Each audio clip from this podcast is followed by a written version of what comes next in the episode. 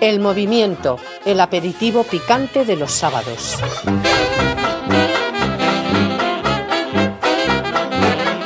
Sean todos bienvenidos al movimiento. Su casa en la radio, en Decisión Radio, la radio de los valores.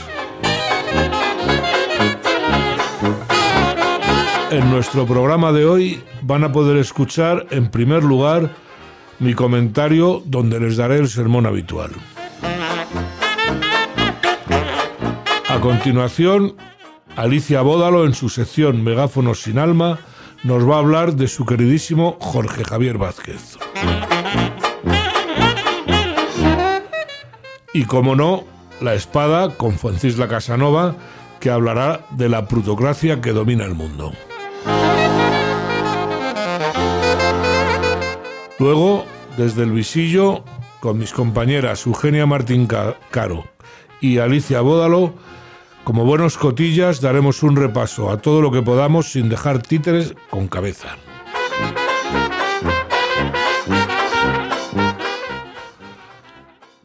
Por último, entrevistaremos al actual alcalde y candidato del Partido Popular a Tres Cantos. Mm, sí les aviso que la entrevista se hizo antes de que fuera nombrado candidato, pero vale exactamente igual.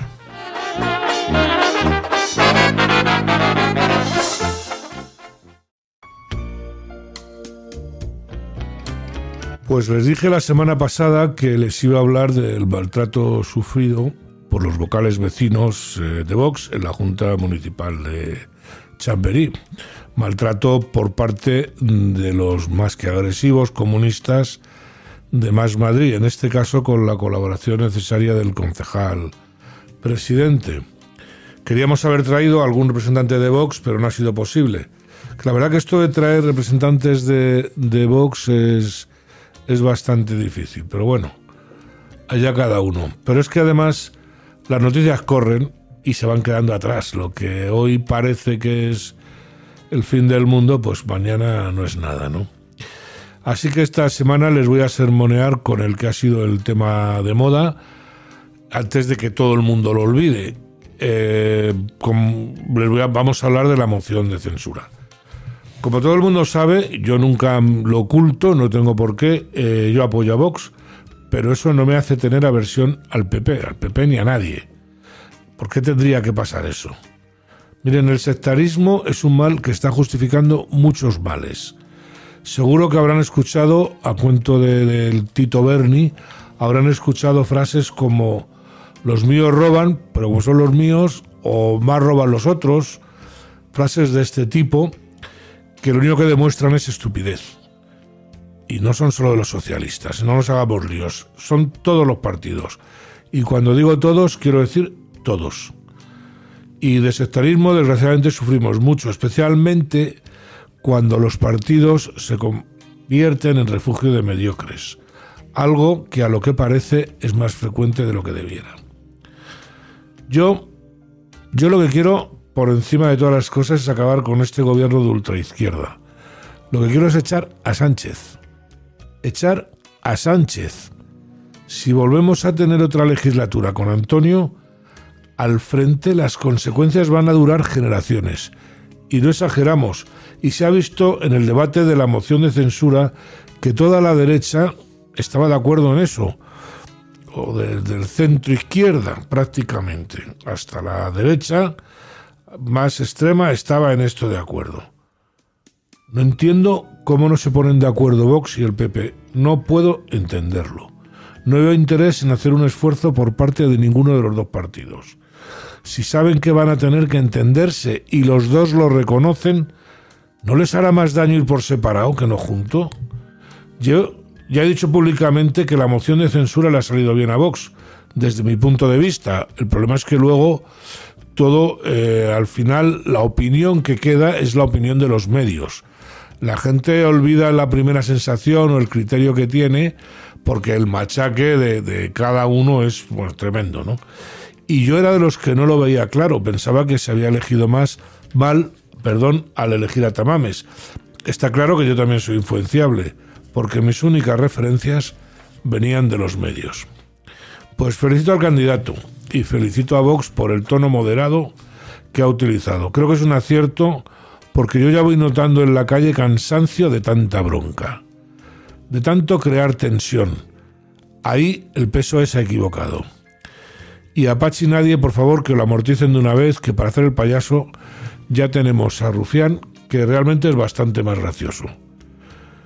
¿Qué lección nos ha dado Tamames de hacer política, de la de verdad?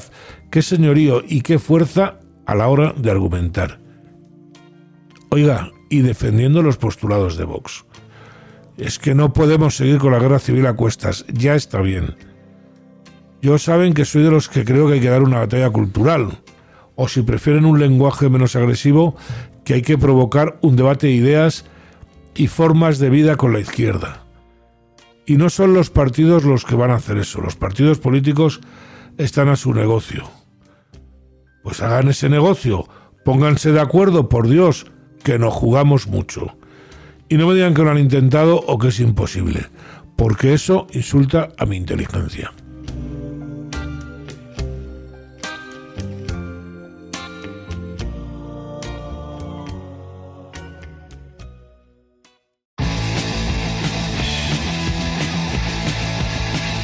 Hola amigos, buenos días. Una vez más aquí Alicia con todos vosotros en Megáfonos sin alma, esta sección del movimiento donde eh, afortunadamente se me da libertad para hablar de todos los inútiles y todos los manipuladores que existen en el gobierno de España. Y hoy, hoy voy a dar con uno que de verdad eh, no me puede causar más asco y más repugnancia. Una vez más, la izquierda, como siempre, demostrando que la palabra libertad y democracia la usan cuando les conviene. Y aquí tenemos al jefe de los jefes de la chupipandi la meculos de Pedro Sánchez, que es, eh, bueno, iba a decir el señor, pero no, el tipo eh, Jorge Javier Vázquez, Mm, un simple presentador de televisión que se ha pensado que ha descubierto la vacuna contra el cáncer o algo así, lo único que ha hecho ha sido presentar un programa de cotilleos, eso es lo, lo más que ha hecho en su vida, y viene a darnos lecciones de libertad. No se lo pierdan, ¿eh? Alguien como él que es un auténtico dictador. ¿Quién coño te has creído tú que eres?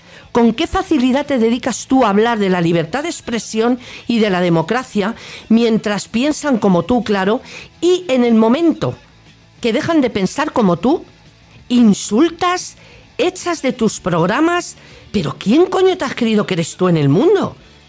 Eres de esta izquierda repugnante, rancia, apolillada, llamada comunismo, que defiende las mayores dictaduras que ha habido en el mundo, las mayores dictaduras que han asesinado a miles y miles de personas. Tú eres el que defiendes eso. Te has pasado años insultando a personas solo porque no pensaban como tú. Has echado a personas de tus programas. Has vetado a otros porque te crees un puñetero Dios y eres un simple presentador de televisión. Bájate ya de esa nube en la que te has subido y que te crees que solo tu verdad vale. Que tu ideología ahora mismo da asco. Tanto si es del PSOE como de Podemos, porque las dos hoy dan asco. Tanto asco como tú. Y cuando leo las cosas que dices en tu programa, porque yo tengo la suerte de que no te veo, lógicamente, eh, para mí lo único que haces no es televisión, pero te repito, cuando veo las polémicas que creas y los insultos a la gente que te responde, porque tienen derecho a responderte, eh, me pongo de mala leche de pensar que gente como tú luego tiene amiguitos que están soltando violadores y tienen amiguitos que gobiernan con etarras y aplauden las barbaridades que está haciendo Podemos hoy en día. Por eso me alegro mucho de la hostia que te estás dando con las audiencias, de saber que la gente no te soporta y que tú solito te lo has buscado. No puedes defender la libertad cuando tú eres un mierda de dictador. ¿eh? Y que eh, tienes el morro de meterte con gente como Alaska o como Mario Vaquerizo, insultándolos porque van a los programas que les dé la gana, como va gentuza a tu programa. ¿Y quién eres tú para meterte si ellos dicen o dejan de decir? Cuando no les llegas ni al tobillo. O sea, ya quisieras tú tener la clase que ha tenido Alaska y tener la fama que ha tenido Alaska y el trabajo que ha hecho Alaska. Que te repito que lo único que has hecho es sentarte en un sillón y hablar de quién se acuesta con quién. Y quién ha hecho una putada a quién. Esa es tu carrera. ni has descubierto la vacuna contra el cáncer, ni has escrito un libro bueno, ni has hecho una obra de teatro buena. Porque la prueba la tienes es que has tenido que quitar la obra porque no va a verte ni tu madre. Y tu libro no lo lee ni tu madre tampoco. Entonces deja de insultar a la gente, deja de ser un puto dictador y deja a la gente en paz. Que lo único que estamos deseando es que caigas del todo para no tener que volver a verte. Claro que con la obsesión que tienes tú con el lujo y los millones, como cualquiera de izquierdas, no creo que te vayas a quedar quietecito, esperarás a que alguien te ofrezca más millones para salir en otra televisión. Amigos, yo les vuelvo a repetir, por favor, piensen bien lo que van a hacer en mayo cuando lleguen las votaciones. Intentemos no tener más personajillos como estos, por favor, que viven de nuestro dinero y de lamer el culo al señor Sánchez. Hasta la semana que viene.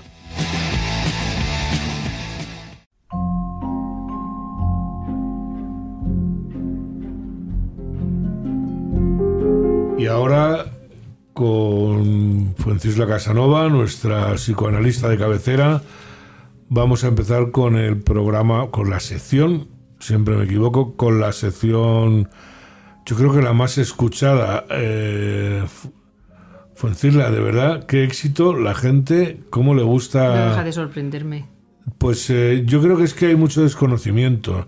O sea, hay mucha propaganda, pero hay mucho desconocimiento. Sí, bueno, mucha hoy vengo a hablar de la mm, propaganda y del adoctrinamiento, pues del adoctrinamiento de la población. Sobre todo de adultos, es de adultos. De, bueno, sí, sí, claro, pues dale... Porque he hablado mucho del adoctrinamiento de niños en el colegio y hoy voy a hablar del de adultos en los medios de comunicación. Sí, que no se crean ustedes tan listos, que también a nosotros nos adoctrinan, es evidente. Muchísimo, sin darnos cuenta, además. Y, y, hay que, eso es, y hay que ser conscientes. Sí, hay que ser conscientes. Hoy voy a hablar de una serie eh, bueno, usando una serie como, como excusa en realidad. Eh, escándalo, relato de una obsesión.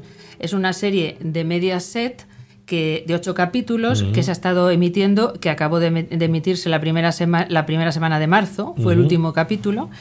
Y es una serie, ha sido una serie muy perturbadora por su eh, argumento.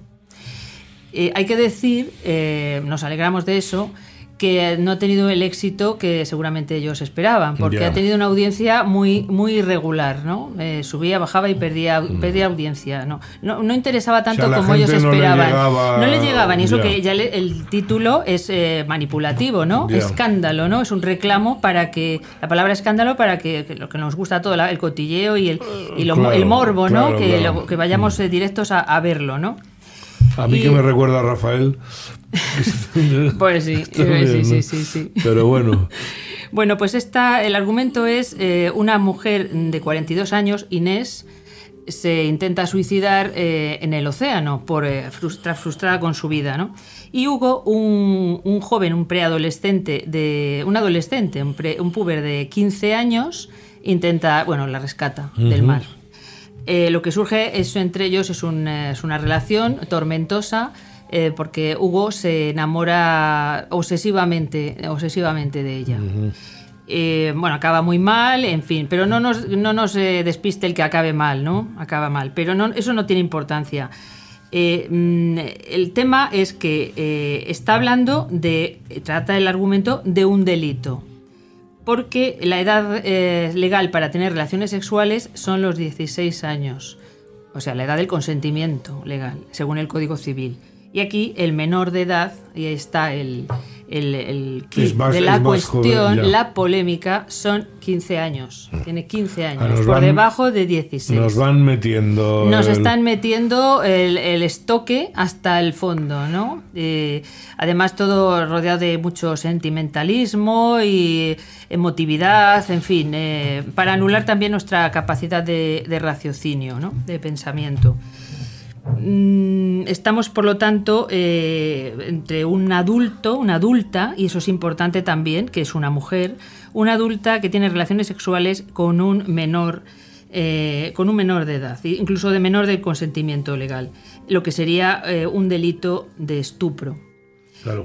lo que ha sido hasta hoy, porque... Ya en el Código Penal han quitado la palabra estupro, o sea, han, quitado la definición explícita de, de estupro, pero bueno, digamos que el estupro, para nuestros oyentes, el estupro, estupro antiguamente se entendía por estupro el coito de con soltera núbil o viuda logrado sin su libre consentimiento. Ah, con viuda también, sí, soltera, núbil o viuda. Ah, logrado sin su consentimiento. O sea, que si lo hacías con una casada, ¿no? No, eh, no, porque la casada ya estaba más eh, ducha.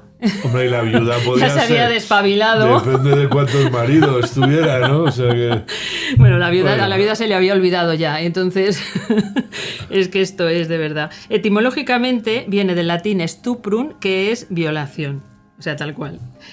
Otra definición, acoso sexual, acceso sexual con persona mayor de 12 y menor de 16 eh, sin, su, sin, con engaño, conseguido con engaño.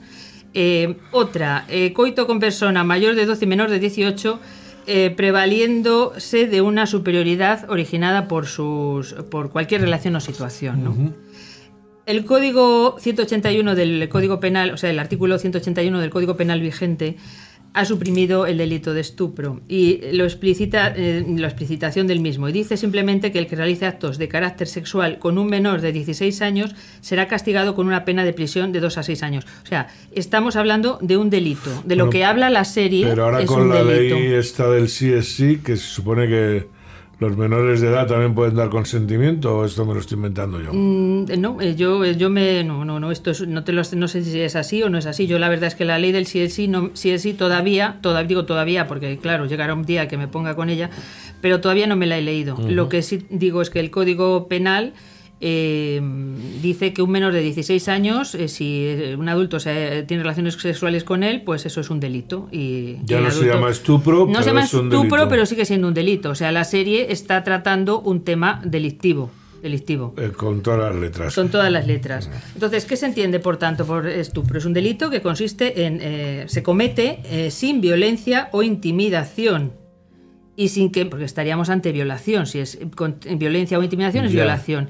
Como no hay violencia ni intimidación es, mm, es estupro, pero sin que medie el consentimiento. El tema del consentimiento es un tema delicado, porque claro, eh, ¿hasta qué punto un menor de 16 años puede consentir? Es cierto que la edad legal de consentimiento son 16 años, pero esto es una, convención, ¿no? se tiene que fijar alguna edad, en otros países son 18 años, 14, 12, o sea, es una convención, alguna edad se tiene que fijar a efectos del derecho, ¿no? De... Yo creo que es eh, complicado hasta para los adultos, porque exacto, un a veces un consentimiento no tiene que ser explícito, tiene, puede ser de muchas formas. De muchas formas, sí, pero ¿hasta qué punto puede eh, dar su consentimiento un menor de edad, teniendo en cuenta, que esto ya en algún programa lo he hablado, em, eh, teniendo en cuenta la superioridad? O sea, está claro que no hay violencia, pero consciente aparentemente, porque estamos hablando de la superioridad de una adulta, de una adulta que tiene eh, superioridad física y psicológica con respecto al menor de edad.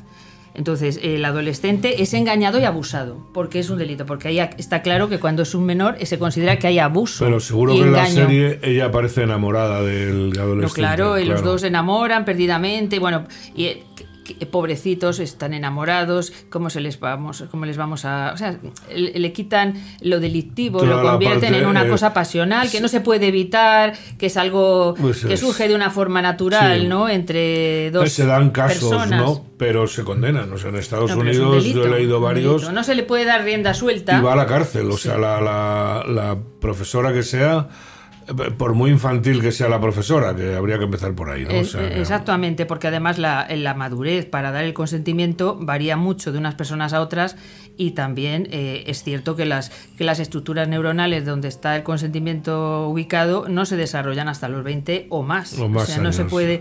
esto es un acuerdo de, es una convención del derecho, pero no, no tiene nada que ver con la realidad muchas veces, ¿no? Esta, esta serie eh, pues está hecha a conciencia, o sea, no, no Mediaset eh, no hace, no da puntada sin hilo y está claro que es para adoctrinar y manipular a la población. Y vamos a ver, y vamos a ver por qué. Em,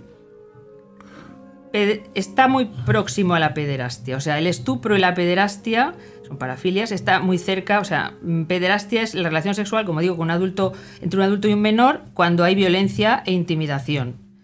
Mm, y estupro, no hay violencia e intimidación y, no hay consentimiento, porque el menor no se considera, menos de, 16 no, no consiente. Aquí, atentos, eh, es la relación sexual de una mujer. ¿Y si hubiera sido un hombre con un menor? parece que canta más, ¿no? Como que es bueno, más... el eh, rechazo, el rechazo de la sociedad habría sido mucho mayor. eso es. Entonces, toda la izquierda eh, y la feminazis, el, el, eh, el tercer feminismo, Irene Montero, todos eh, se habrían puesto eh, de uñas, ¿no? No se habrían, se habrían puesto para que no se emita, ¿no? Porque Claro. el, el- el hombre está defenestrado. Entonces usan el feminismo hegemónico para eh, evitar el rechazo y la crítica para la validación social de lo que están hablando en esta serie, lo que están intentando con esta serie y con otras muchas series y con otras muchas eh, anuncios, eh, publicidad, de todo, es validar las relaciones sexuales entre un adulto y un menor Sí. es lo que están haciendo, usando el feminismo hegemónico, o sea, usando la mujer la empoderada, ¿no? La mujer empoderada, no el hombre defenestrado, humillado, en- castrado. El hombre tóxico, El ¿no? hombre Como tóxico, sí. sino la mujer es una mujer, pobrecita, es una mujer y un, y un adolescente, bueno, pues, pues ya está, está servido. ¿Para qué? Para hacer que la, la sociedad lo acepte, lo vaya poco a poco, lo van, se lo van currando, lo van trabajando para que la sociedad eh, lo acepte. Mm, ¿De dónde viene todo esto? Esto viene de, de, mm, de una élite, porque claro, estos medios de comunicación, todos ellos. Es que estoy pensando, eh, vi un anuncio es algo un poquito, pero vi un anuncio de pronto haciendo zapping que no veo la televisión, pero bueno, en un momento dado encendí, vi, vi dos, una pareja y el chico le decía a ella, eh, voy a pedir que me quiten el chip donde eh, tenemos nuestros, eh, nuestras metas compartidas. O sea, ya está. Y, y desapareció la imagen. Están, a mí se me encendió la, la bombilla, están, ya están también manipulando, ya están también haciendo una, una nos están pres- presentando una realidad que de entrada rechazamos como es que nos instalen un chip en el Sí. cerebro, pero lo presentan como algo bueno, ¿no? De que gracias a ese chip las parejas se van a unir, Sí, sí. van a estar más unidas, Todo maravilloso porque de- van a compartir en ese chip, van a estar sus eh, y eso les va a unir y va a evitar, pues a lo mejor que acaben, no sé, eh, ya lo plantean como algo bonito. Y es impresionante, al- un poco colateral con esto, ¿no? La publicidad, cómo ha afectado toda la Agenda 2030 y de lo que estamos la- hablando, justamente. todo, ¿no? Y, eh, sí, y de sí, hecho, lo que antes podía ser eh, provocador, ahora no lo es. Ahora es provocador lo contrario. Ahora sale una compañía de coches diciendo que ellos no van a vender coches eléctricos y eso es lo transgresor ahora. Es todo lo contrario, ¿no? Pero en el caso este, por ejemplo, de la, de la sexualidad, iba a decir infantil, está mal expresado, ¿no? Del, del abuso. De la de eh, sí, alto y claro. Mm. ¿no? O de determinado. Bueno, por supuesto, las relaciones homosexuales es que aquí parece que no hay más que homosexuales. O sea, ya no es. eh, que eso es peligrosísimo, ¿no? O sea, tú, tú pones un anuncio de una lavadora o de un detergente y son dos tíos besándose o dos tías besándose. Constantemente. Constantemente, ¿no? Entonces nos muestran una realidad que nos hacen creer que es algo mm, eh, súper frecuente, que es algo normal, que está, eh, que, que- está que- en igualdad, ¿no? Las parejas heterosexuales con las homosexuales, como que esto, es, y que esto no es así. Y poco a poco se va llevando y, a la y sociedad normalizan a la el normalización. concepto de y familia. a- hacerte creer que eso es lo, lo- lo habitual, digamos, ¿no? Que es algo muy excepcional, que, que- que- que, no hay por qué poner en un anuncio una pareja homosexual porque son, es- eso es muy excepcional. Y, que, y que se asuma como si fuera una familia. No, como la como cualquier, Como como, la, cualquier la- como la familia, familia. natural, que es la Esa- familia de un hombre y de Esa una mujer. pelea hay que darle, efectivamente. Familia es familia, lo demás. Familia es familia. Todo el mundo tiene derecho a tener las relaciones. Exactamente. Y, legalizar su legal, relación sí. y legalizar su relación, por supuesto. Eso Pero es. familia, un hombre y una mujer, porque es que la única que da frutos. Eso es.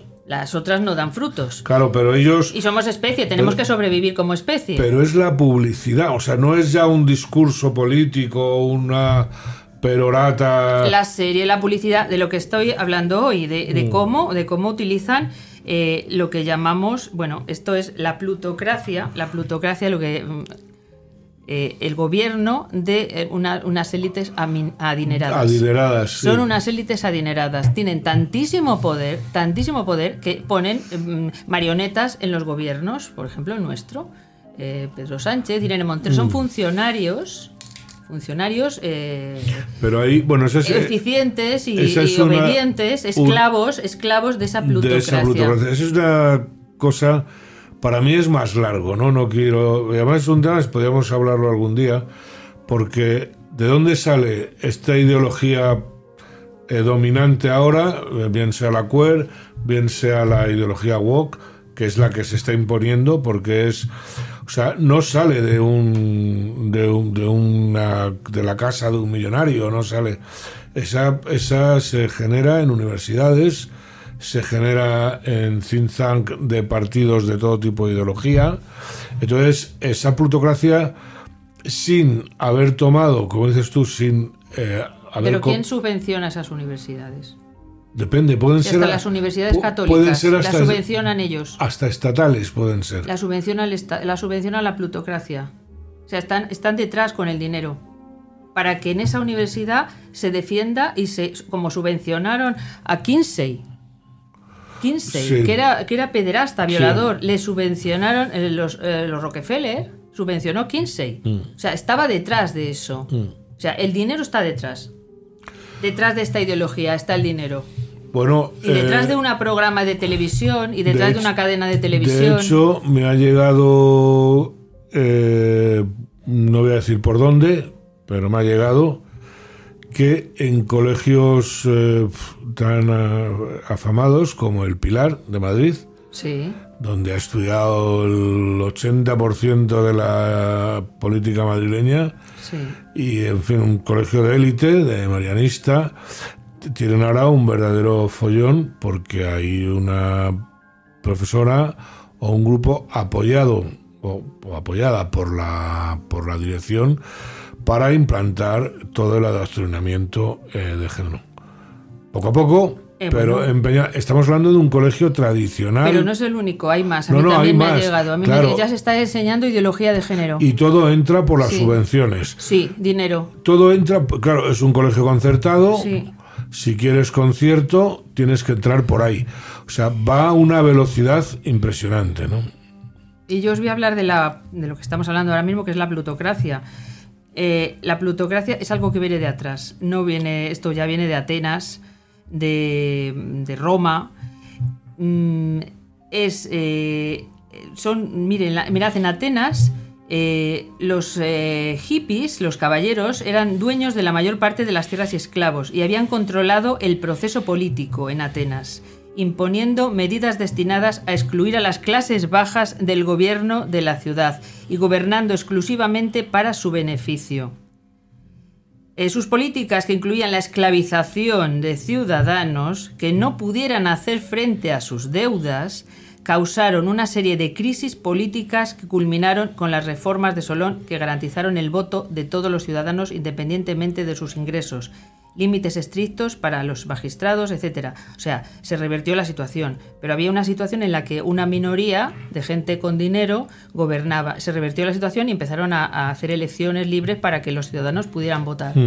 Pero eh, esto, esto es lo que estamos, es justamente el, el proceso eh, en sentido inverso. Contrario. Eh, venimos de democracia y estamos, eh, nos estamos, bueno, estamos yéndonos y no nos hemos ido ya a una plutocracia. Yo creo que todavía aguanta esto y gracias a Dios yo, por una vez en mi vida, soy optimista. O sea, yo Sí. creo que... Yo no soy pesimista, yo, no soy yo sé que todo esto se va a volver contra ellos y que esto va a acabar. El final es feliz, pero Pues no lo que nos queda por pasar. Así no, no, se va a pasar. esto va a ser un Pero calvario. No se puede ir contra la naturaleza. No se Y puede ir, ellos y ellos van ir contra la naturaleza, se va a volver contra ellos. Sí. O sea, todos estos niños que esos- están adoctrinando sexualmente, Bueno. que se supone que va a llegar un momento que van a reivindicar y van a exigir una serie de derechos sexuales, a lo mejor o eh, cosas que ahora no tienen, al final eh, se va a volver contra ellos. Sexualmente, cambio Porque son, eh, climático... son muy violentos, esos, eh, se van a volver muy violentos. No, claro, porque van a enloquecer. Es que no tiene más. Es que además, hipersexualizar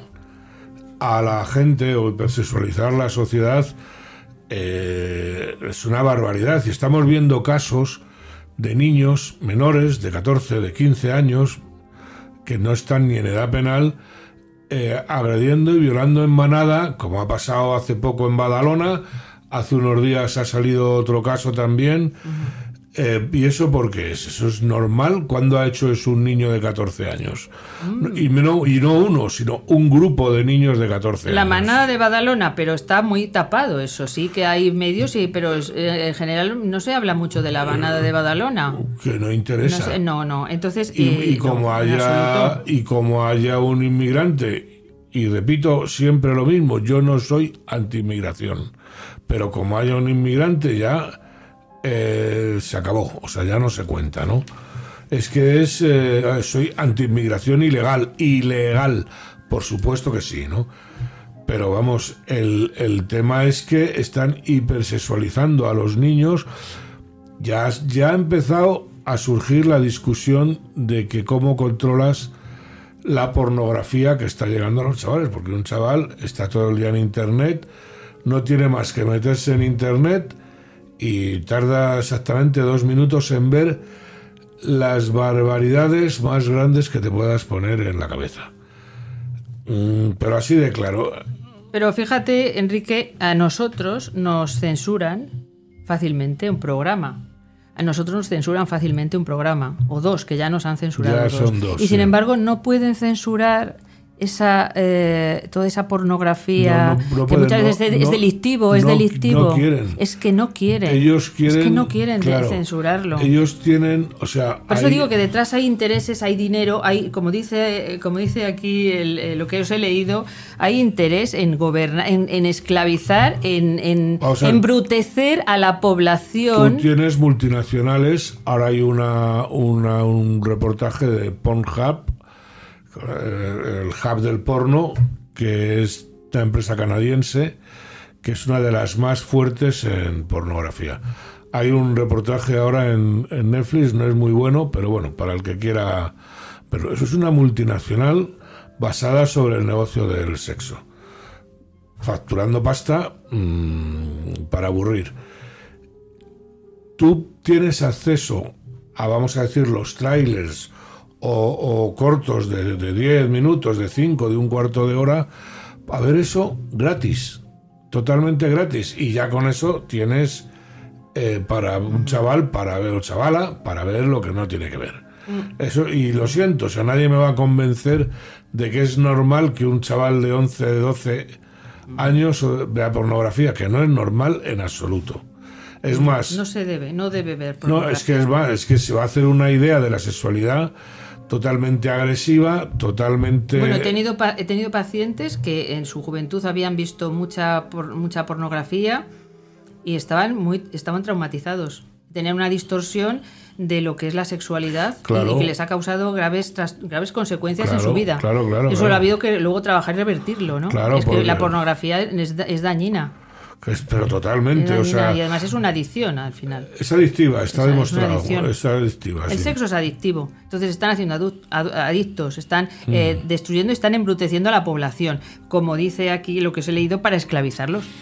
No, todo lo que sea una adicción, evidentemente, es para esclavizar. y todo lo que es adicción ¿no? te anula tu capacidad de pensar, ¿no? Sí. Tu juicio crítico y esa es la mejor manera de manipular a la población. Bueno, pero es que encima eh, decir el sexo, o sea, es algo, no es un pensamiento, el sexo es una sensación o como quieras. Sí, o sea, pero es tienes que. Pero eso implica responsabilidad. Tiene que ir unido a la responsabilidad.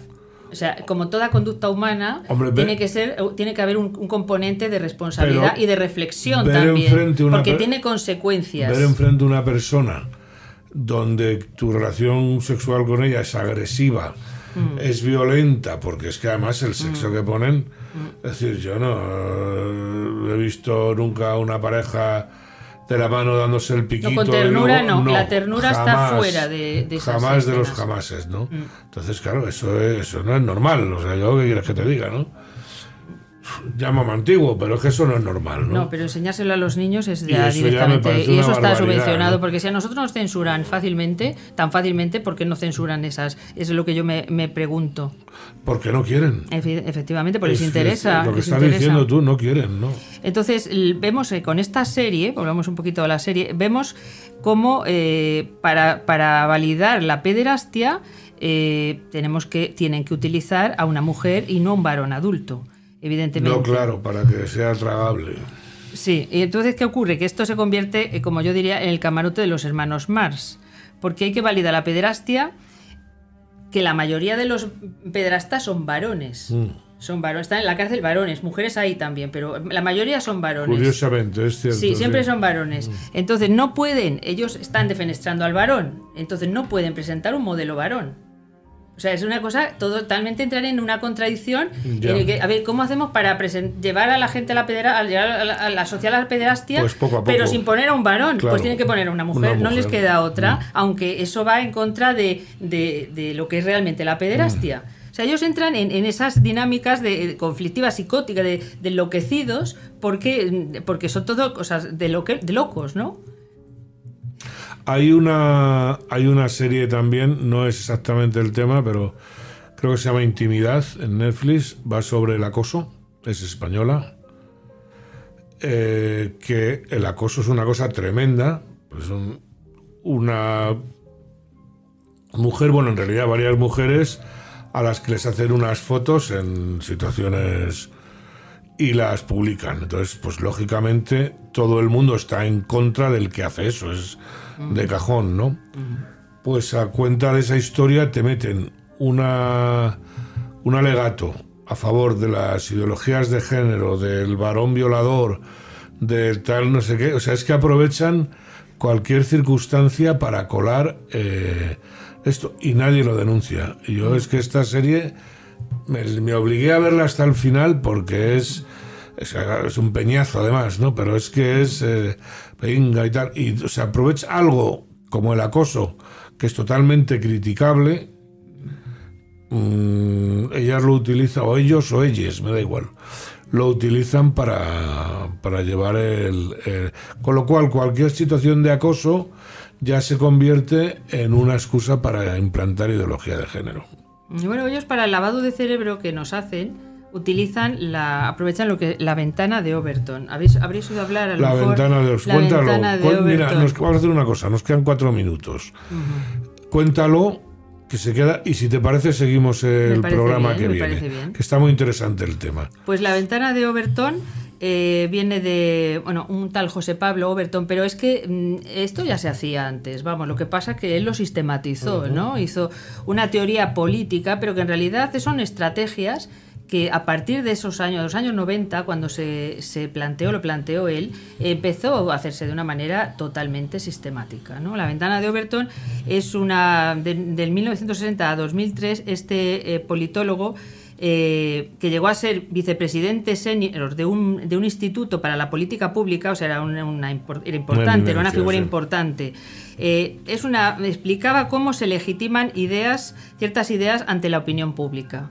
Cómo hacer para legitimar, para cosas que son de entrada aberrantes, Intragables, claro. intragables, se conviertan en una ley. o sea, haces un proceso que tiene etapas, y al final una serie de etapas y cómo se hace para que se convierta en ley. En ley. Y eso es lo que, lo que planteó y es lo que viene, eh, está conectado con lo que hemos estado hablando sobre esta serie y sobre lo que hablé del chip también, ¿no? Algo que resulta aberrante, ¿quién va a querer llevar un chip? ¿Que ¿Quién controla ese chip?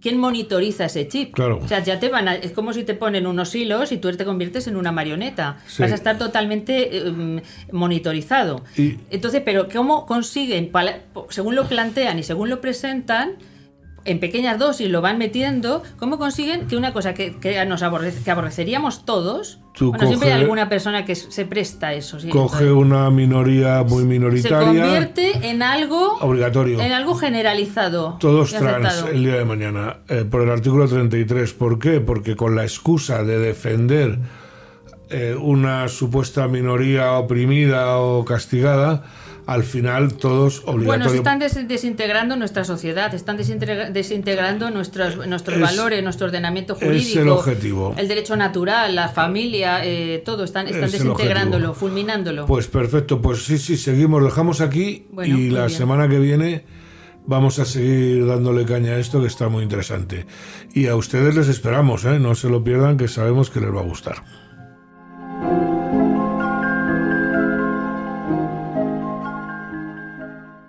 El movimiento. El aperitivo picante de los sábados.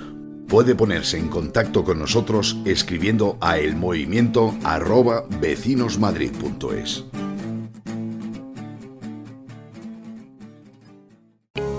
Eservín, 910-708-190. expertos en jardinería.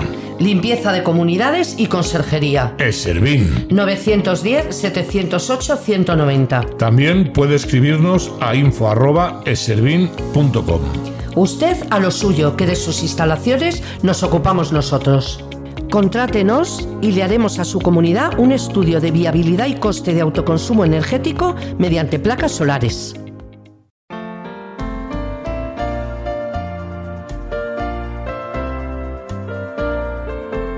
Pues empezamos con nuestra sesión, sección, perdón, donde mejor lo pasamos, que es el visillo.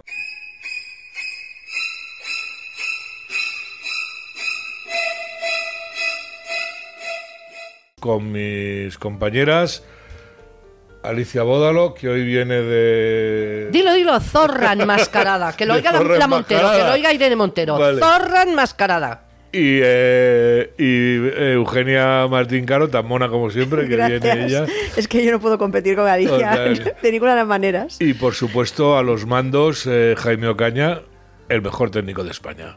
Se ha quedado con la frasecita ya, ¿eh, Jaime? Está vamos, ya vamos. forever. Bueno, ¿qué Y Eugenia, la más glamurosa de España. La más glamurosa de España. La más glamurosa de España, Eugenia, es. ¿eh? Se hace lo que se puede. Bueno, ¿quién empieza? A ver.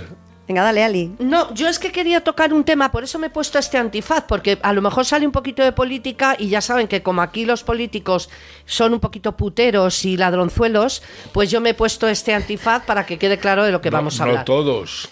Bueno, mm, algunos se van hacia la izquierda un poquito al andar y eso sí suelen ser un poquito Oye, puteros. y, y eso que han dicho que va a salir lo de las diputeras. Que ¿Qué me creo estás contando? Esto- Eso han sacado, que las diputadas también eh, hacían sus pinitos puente, no sé. Pues tenían a su a su morenito. He oído, yo no puedo dar fe, esto La es... senadora vendiendo Lo mismo es una maledicencia. Las diputadas también con Eh, tema eh, jolines. no sé, no lo sé. Yo no ¿Me sé si ahora hablando en serio? más No lo sé, me han llegado rumores, pero no lo doy como noticia porque lo mismo es mentira Pero- o no se puede demostrar. Bueno, yo hoy me creo todo, ¿eh? ¿No crees tú? Yo no sé si va a dar más, va a haber más material de cotilleo en la política de este país que en la farándula, Ha habido- ¿eh? ha habido- Porque aquí hay cada cosa. Ha habido momentos, el momento culmen de esto fue cuando los Albertos, Ah, bueno, sí es verdad, sí, sí, sí. eh, los sí. políticos y las Albertos, las aquello, claro. la Marta aquella que Eh, iba Chavarri, ¿no? haciendo, Sí, Marta. eh, no me acuerdo ya, que iba haciendo un Sharon Stone eh, al salir del coche. y Sí, cosas Chavarri. Marta Marta Chavarri. Chavarri. Marta Chavarri, sí, Marta sí, Chavarri. sí, sí. Se la vio hasta la campanilla, Y sí. además esa chica vivió en Móstoles y iba a la piscina de Estoril 2. ¿Ah, sí? Anda, y para que su veas. hermana, que tiene una hermana, y allí las conocí yo. Anda, o Lo sea que pasa es que me quedaban a cierta distancia, eran algo mayores. Y entonces, bueno, yo era una, una cría Pero muy era muy inocente. guapa, ¿eh? No, pero- era muy no, guapa, era un, era un muy pibón, un guapa. pibón. Sí, pero era tipo Sofía Mazagatos. Iban de quiero y no puedo y. Bueno, no. aquellas querían y la verdad que Yo a podían, ¿eh? Sofía Podían. Mazagatos, mira que la tengo un cierto respeto. A mí no me ha parecido. Ha hecho algo. A mí no me mola el apellido. No. A los gatitos ni me los toquen. No, no. No, es matagatos, es Mazagatos, pues más o menos lo mismo. Pero iba de No, hombre, lista, no. iba a veces de lista y ese calendabro. El candelabro. Tuvo, Bueno. tuvo mucho. Bueno. Vamos a la actualidad. A ver, vamos a ver. Yo quería empezar, espera que me pongo las gafas porque estoy viendo nublados. Em, eh, espérate, espérate que me he ido a otro lado. Vale, no íbamos a hablar de nuestro estupendo em, y maravilloso Javier, em, este, el, Javier. el- el imbécil este, ¿cómo se llama? Que no me acuerdo de su Jorge apellido. Javier Vázquez, Este, quizá. El, el que va de presentador y ha llegado ahí, como todos sabemos. Sí. Pues no venga. íbamos a hablar de lo, de Sí, lo, sí. de Yo lo. me gustaría hablar del tema de Jorge Javier Vázquez y la movida que ha tenido con Alaska y Mario. Vergüenza total. Dos señores, o señor y señora, o señora y señor, me da igual. Sí, lo que ha montado el tiranuelo este, ¿no? Que es que este tío tiene la verdad absoluta. y- Mira, le han definido, Laura Fernández Cañas, que es una periodista, le ha definido un ser cuya única virtud es vomitar falsedades con la misma facilidad que se dan los números del euromillón. Bien traído. Muy bien, muy bien. Que lo ha definido clavado. Una definición estupenda. Pero ya no Felicidades, es eso. Laura. es- es la tiranía. O sea, es el tío. Se le ve que es déspota. un déspota integral, Sí. el rojo y maricón. Ha tenido pollos con todo el mundo. Con Belén Esteban, con el Kiko, con los Matamoros, con todo el Pero, mundo. ha pero Enrique, pollos, es que o está sea. haciendo gala de ese rojerío que le caracteriza. Sí, el rojerío sí, que sí, hace, sí, montar sí, un pollo allá donde quiera que va. Y crispación, crispación, crispación. Cuanto más crispados estéis todo, mucho mejor. Pues ese eh, se aplica al cuento y. Crispación que luego, según ellos, monta a la derecha, que es lo, lo mejor de todo. Sí, bueno, pero ya Y, sabes. Pues mira, hay otra cosa que ha dicho también esta chica, es que me he reído muchísimo leyendo el artículo. Bueno, le ha puesto un artículo maravilloso, hablándole de la vergüenza que da vete a ti dar besos a los que han soltado violadores, ¿eh? Ay, sí. o dar besos a los que apoyaban a ETA, y hablas tú luego de, de los demás. Tú que hablas de, de memoria democrática y de libertad, y eres el primero que corta la libertad de los demás. Claro. Pero y es le que- dice ella, eh, es, es un trocito muy pequeño, Es pero que de verdad. eso, es verdad. Es que, es, verdad. que es para leerlo. Dice, se acercan las elecciones y quien ama la libertad no cataloga de difícil cambiar de situación, obviamente. Y le dice, tú atacas a Mario y a Alaska por vivir bien. Mientras escribes tu blog desde tu casa de 700 metros en una de las mejores zonas de Madrid, con piscina, gimnasio y baños estilo árabe. Y le dice lo mejor de todo el artículo. De los baños no voy a hablar, porque a diferencia de ti, me gusta la libertad y creo que debes de ser libre hasta para ser una hortera. De bolera. Bravo Laura, porque de verdad. Está bien traído. Bueno, para Ortera la batita que sacaba en uno de los últimos artículos también que he leído yo, no sé dónde lo he leído, la verdad, no puedo mencionar la fuente, pero salía sentado en unas escalinatas con una batita de seda de estas, así un tipo salto de cama, enseñando pantorrilla, Este, que de verdad mm, se creería que va muy divino, sí, pero... sí. Y fin. además, pero sobre todo, bueno, tú ponte la bata que te dé la gana, donde te dé la gana. Y, eh, pero tú, ¿quién eres para decirle a los demás lo que tienen que escribir, lo que tienen que pensar o lo que tienen que decir? Hombre, pues un comunista. Pero, es que no es, claro. solamente, Rojo. no es solamente que le diga lo que tienen que decir, es a quién tienen que escuchar. Y con quién se Porque tiene que le dice acostar, y Alaska que todo. va con un dictador. de- ¿Y tú qué eres? Si tú eres un dictador absoluto, ¿qué te está Pero pasando con las lo decía audiencias? A cuenta, lo- esta- hablaba de Federico J. Y es de lo que él se refería. Pero además, Federico J. que le ha tratado, porque yo he visto en su día entrevistas con él. Es más, porque Federico J. intenta llevarse bien con la prensa del colorín. Porque él tiene.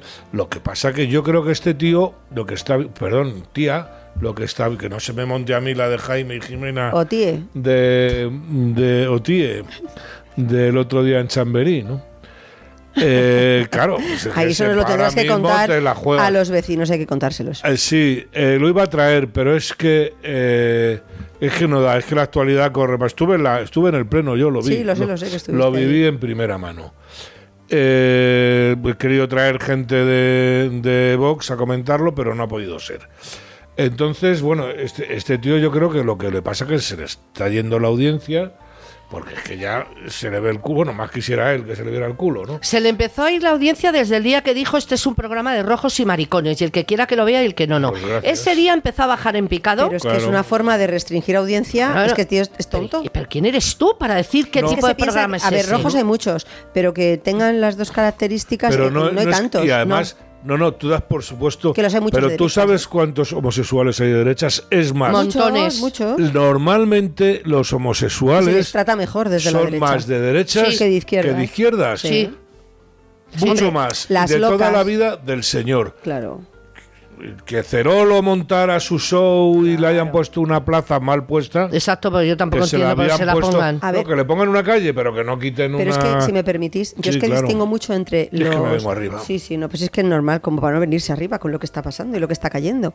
Eh, y eso que todavía no, hemos- no ha llegado el verano, que estamos estrenando primavera.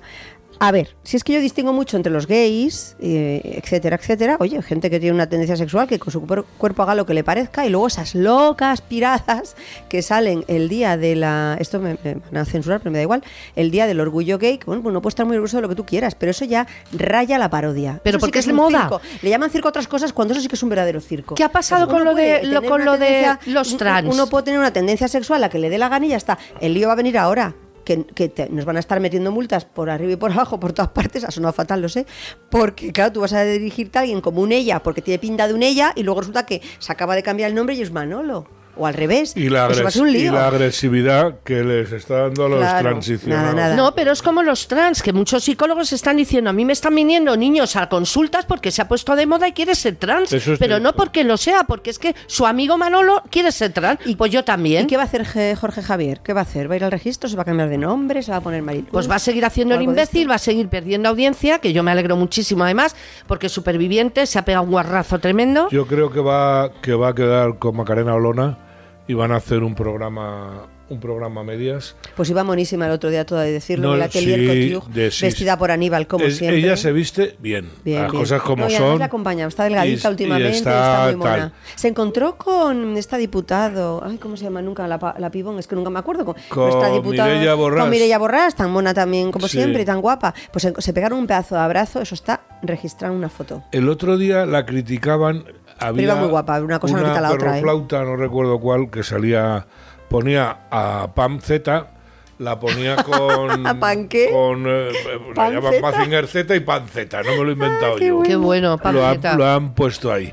Entonces la, la salía ella y pues venía, pues bueno, pues eh, Pan Z venía, decía que era elegante. Yo la veía hecha una defesio. ¿Que era elegante Pero- quién? eh, Panceta. Pero Panceta. salía Mireia. Que panceta es elegante. Eso decía la. La de que usa pepinos la que eh, en vez de a un hombre. sí. Esa es elegante. Eso decían. Vale. Y luego entonces venía una foto de Mireia Borras, bueno, pues con un escote realzado exageradamente. A ver, ¿qué tipo ¿no? de escote era? No, no, era honor. cerrado, era cerrado. Ah, era cerrado. Era cerrado, pero. mm, Bueno, la chica tiene poderío. Como, hombre, claro, y lo luce como claro, Dios manda. claro. Entonces eh, la criticaban porque eh, tenía mucho pecho.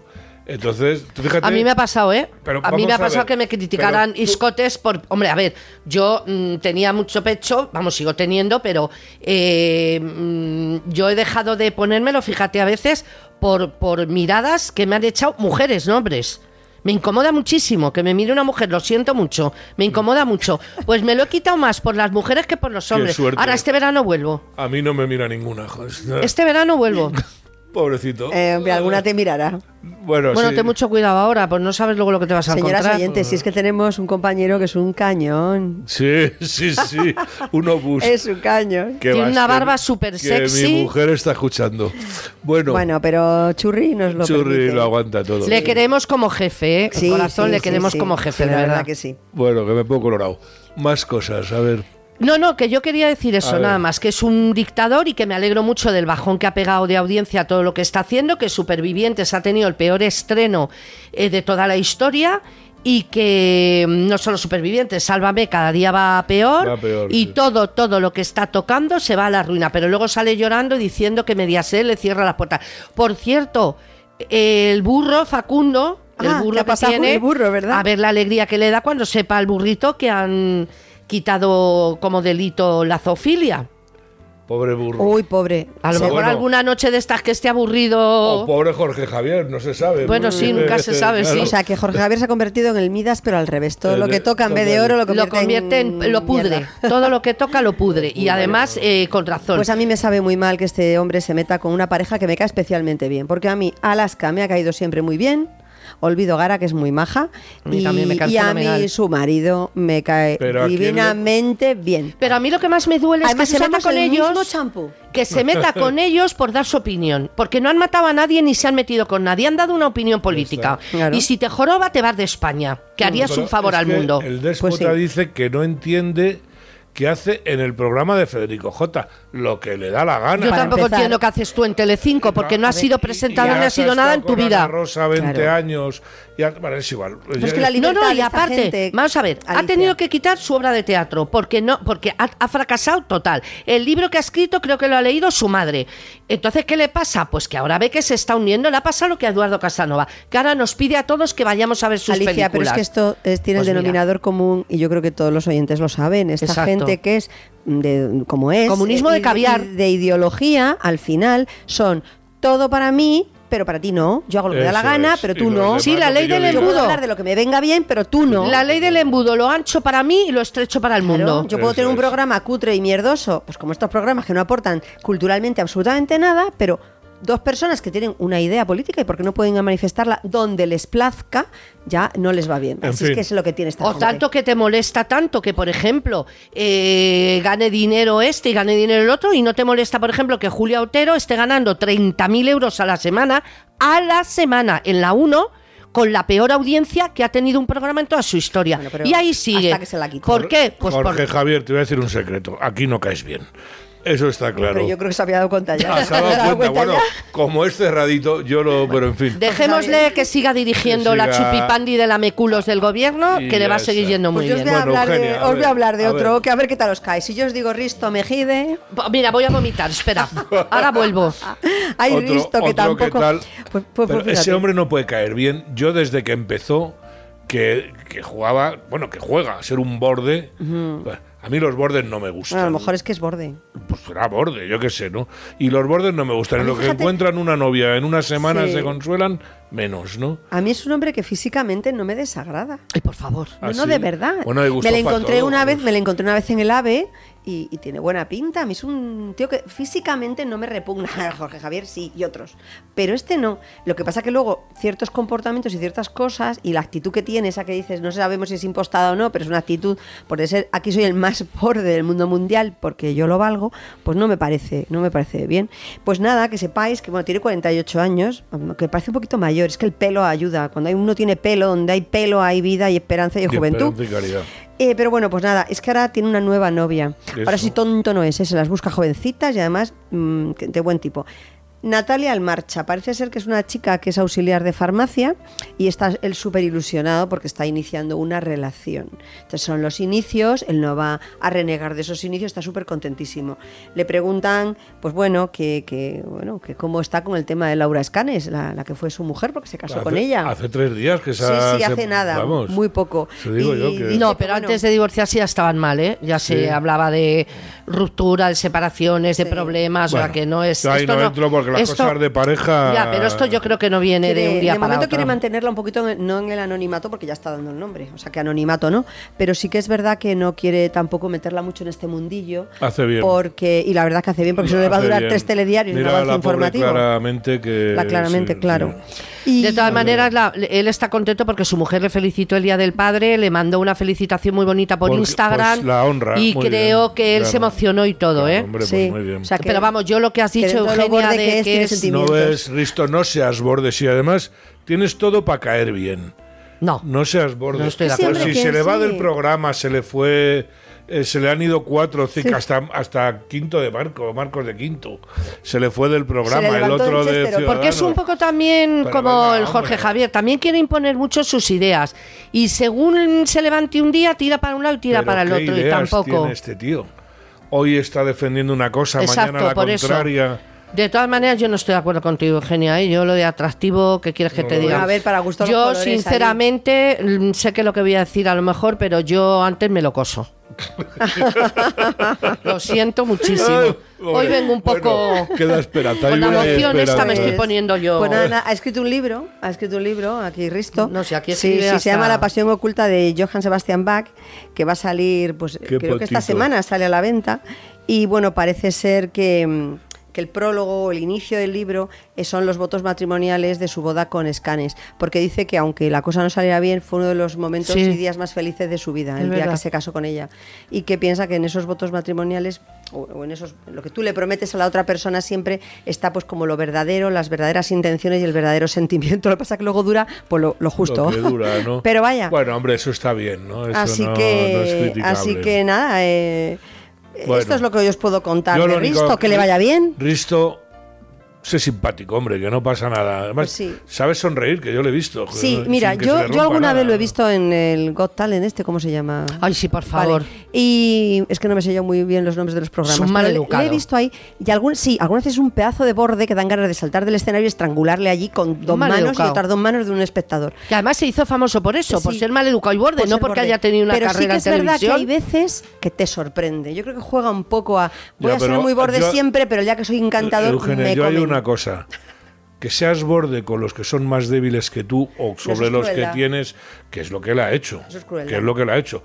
invita a una Que se persona diga con Pedro Sánchez, caché, que sea cruel, allí por ejemplo, por ejemplo. y ponte borde con Pedro Sánchez. No, con Pedro Venga. no se pone borde. Yo creo que no sé quién sería más borde, pero bueno, vamos a ver. Eh, un mano a mano estaría interesante. Bueno, más, no, no, más no. cosas. ¿Quién no se tiene pone, más no se cosas? pone. Yo quería hablar de Miguel Bosé, porque Ah, además sí, yo sí, le sí. quiero dar mi apoyo. Miguel Lo forever. siento mucho a los que los llaman también. A lo mejor los que sois conspiranoicos sois vosotros. Pero me parece fatal el- la manera de tirar al suelo a este hombre solamente porque ha dado una opinión que no es de acuerdo con el resto. Lo que Volvemos con- a lo que mismo. hicieron con Miguel Bosé cuando la pandemia Una vergüenza. no tiene nombre y además en un momento que todo el mundo sabía que él estaba anímicamente mal porque Exacto. tenía problemas en casa lo que hicieron con Miguel Bosé no tiene nombre y no le he visto pedir disculpas a nadie Ni lo y verás. se va de España y no me extraña que se vaya de España Sí, a mí también. es asqueroso lo que hicieron con él. Lo pusieron de loco, lo pusieron de zumba o lo pusieron de, de vuelta y media. No podía abrir la boca por nada. Y solamente otra vez por lo mismo, porque el hombre dio su opinión sobre las vacunas y sobre lo que estaba pasando, que en muchas cosas ha tenido razón. pero pero ahora la gente se tiene que callar, porque ¿qué van a decir?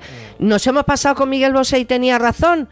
Lo de siempre, en vez de ser humilde y decir, oye, pues tenía razón, eh, perdónanos, echó- no, le echó la un soberbia, valor- la le echó soberbia. un valor que mucha gente Sí, exacto. no ha echado. Exacto. Bueno, mira, ya se sabe perfectamente que el virus salió de unos laboratorios en China, que ha hecho de oro a las farmacéuticas y que incluso Pfizer el otro día reconocía que, vamos, ha hecho caja divinamente y que encima para El poco vale no, y que muchos médicos españoles han recibido mucho Pfizer, dinero de las farmacéuticas. sigue Pedro Sánchez, RQR, eh, eh, incluso en el debate de la Nación lo ha dicho, sigue RQR. Pero nadie, yo, a mí por ejemplo hay argumentos como que la gente se cae, bueno, están diciendo ahora que la gente que hace footing o jogging o como leche se diga, que sé, yo he visto a gente caerse redonda, gente sanísima por hacer footing a los 45 años. Eso es porque están las calles mal. Eh, Bueno, lo hacían en este caso. Yo estoy pensando en uno ahora mismo que lo hacía en el campo, pero me da Ah, igual. bueno, ¿no? también está mal el Pero campo. quiero decir que es que lo que no es normal es que la gente cuando va cumpliendo años intente hacer cosas que hacía a los 20. Hombre. Que no puede ser. No, Oye, vamos no a ver. Enrique, yo tengo un amigo que yo tengo un amigo que tiene 46 años, estaba gordo, ha empezado a hacer footing, se ha quedado como un palo y el hombre ha mejorado físicamente lo Pues que no está escrito. el y te digo una los cosa, pulmones. no, no, te digo una cosa, se mueve mejor y corre más que muchos de 30. Pues probablemente. Porque yo con mi edad tengo muchos amigos de 30 años que les tengo que decir, mira, bonitos, os van a dar, porque es que no os levantáis del sillón. Mm. Y cada vez que os levantáis me duele la ciática, me duele el hombro, me duele el no sé qué. Coño, saco 20 años y me voy de marcha después de trabajar 9 y 10 horas. Bueno. Y vosotros ¿Que no vas de movéis. marcha nueve o diez horas o que trabajas Lo mismo o también, horas? trabajo 9 o 10 horas, luego me voy de O sea, tú al marcha. 50% siempre, Alicia, ¿no? Muy terrible. Claro. Pero bueno, yo lo que quería decir es que tampoco veo yo la causalidad en, Sí. en determinadas cosas, pero sí que habría un método muy sencillo, como abrir un debate abierto, no en redes, donde vengan los muertos, los muertos de Ay, pero es antes, que los muertos no vienen los ya, muertos de pobres. ahora, pero hay maneras, hay gente que los está sacando Mm. y entonces se acababa el debate. O sea, es tan sencillo como decir, ¿cuánta gente ha muerto por la pandemia? ¿Cuánta gente moría de la gripe?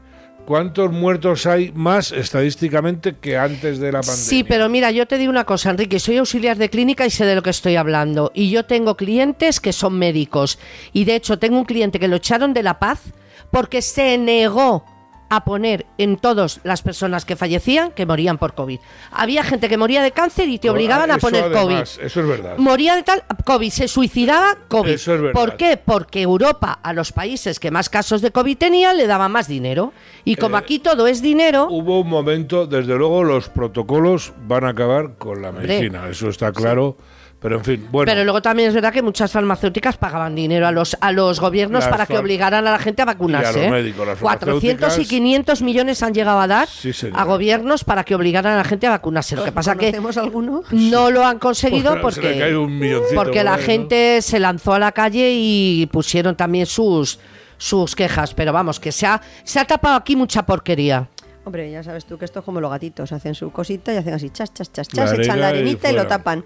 Y mientras no venga otro a destaparlo que nadie quiere, pues al final eso queda ahí y se olvida. Lo que pasa es que cuando Hasta alguien... que tienes el, eh, la arena con tanta Porquería. que ya sale. Que ya es que huele, o sea, no, ya, y además eh, cuando viene gente a destaparlo, pues otros van y lo vuelven a tapar Pues rapidito. sí, sí, sí. En fin, bueno, en fin, a ver. pues yo quería, yo quería tener hoy un recuerdo para, para una mujer. Ay, me la has quitado de la Aparte boca. de muy guapa, una, yo creo que, bueno, de las primeras periodistas que hubo en este país, eh, Laura Valenzuela. Laura Valenzuela, Oh, sí. que yo tuve la oportunidad de conocerla personalmente. Sí, yo también. Y era una mujer que tenía un halo alrededor. Laura Era- Valenzuela es sí. un amor de mi adolescencia, pero vamos, o sea. A mí esta me gusta más que la Prailer para ti. Hombre, es que por favor no compares. Bueno, para ti me Está a ver. trabajado. Churri, pero Pues te voy a luego decir- después Laura Valenzuela. A ver, decir- Enrique, perdona. Laura Valenzuela trabajó toda su vida, ¿eh? No, sí, es sí. una Presley. Igual de señora, ¿eh? Y además, Más, o más. más que el- Pero- que el Sí, Presley. no, sí, pero aparte Sí. yo era un amor de mi adolescencia. Los amores de adolescencia no se olvidan Nunca, nunca, nunca, nunca. aunque sean Pues sí. Eh, ut- utópicos se dice, no, ¿cómo se dice? Eh, sí, utópico. Utópico, utópico, ¿no? Y además era una señora como la copa de un pino. Platónico, platónico. Ah, que también. Una También, señora como la copa de un pino, que nunca se pasó con nadie, No, no, nunca no. Dijo nada de Y nadie. mira que tuvo, ¿eh? Porque enseguida que se ha muerto, pues era, estuvo con el otro y no se casó Pues- a tal enseguida. Pues, pues yo, sinceramente, a ver, a mí me sacaba unos cuantos años, pero en lo que yo he conocido su historia, siempre me ha parecido esas personas discretas, que se sabía lo justo de su vida y se la conocía porque estaba en los medios. Hombre, pues fíjate, todo con el tiempo que ha tenido. en- voz, Sí. con un sí. encanto personal. Y yo cuando la conocí, digo de verdad, era una persona que tenía un halo alrededor. Sí, O y, sea, un era, halo y alrededor. Su momento fue alguien distinto, que eso Sí. es muy Sí. difícil. Era Sí. muy señora, muy educada y sabía estar delante de la cámara. Y no Era solo, muy fo- no solo por la imagen, sino por, por todo. Bueno, tremenda locutora, Sí, pero una- tremenda con Una voz locutora magnífica. y, y- y gran actriz. O sea, Sí. las dos cosas, ¿no? Pues, nada. Y la hija un encanto. Y Lara muy bien. Y luego el que se ha portado muy bien es Escasi, Es Escasi, que ha estado que- apoyándola sí. todo el tiempo y ha estado con ella en el entierro, la ha acompañado a todas partes, hablando maravillas de, de Laura. De Laura Creo que se ha portado y de muy su bien. exmujer Lara. Yo es que es casi me- es un tío que lo veo. Un, A ver, es un chico. Tendrá sus ratos, pero es un Ah. caballero, por lo menos lo. Sí, sí, sí. A mí es que no me gustaba mucho para Lara, he de decir. Bueno, No me gustaba mucho. Y mira que parece así, la gente dice que mono, que tal, que cual. A mí nunca me dijo nada. Yo creía que esa chica siempre pudo tener algo mejor.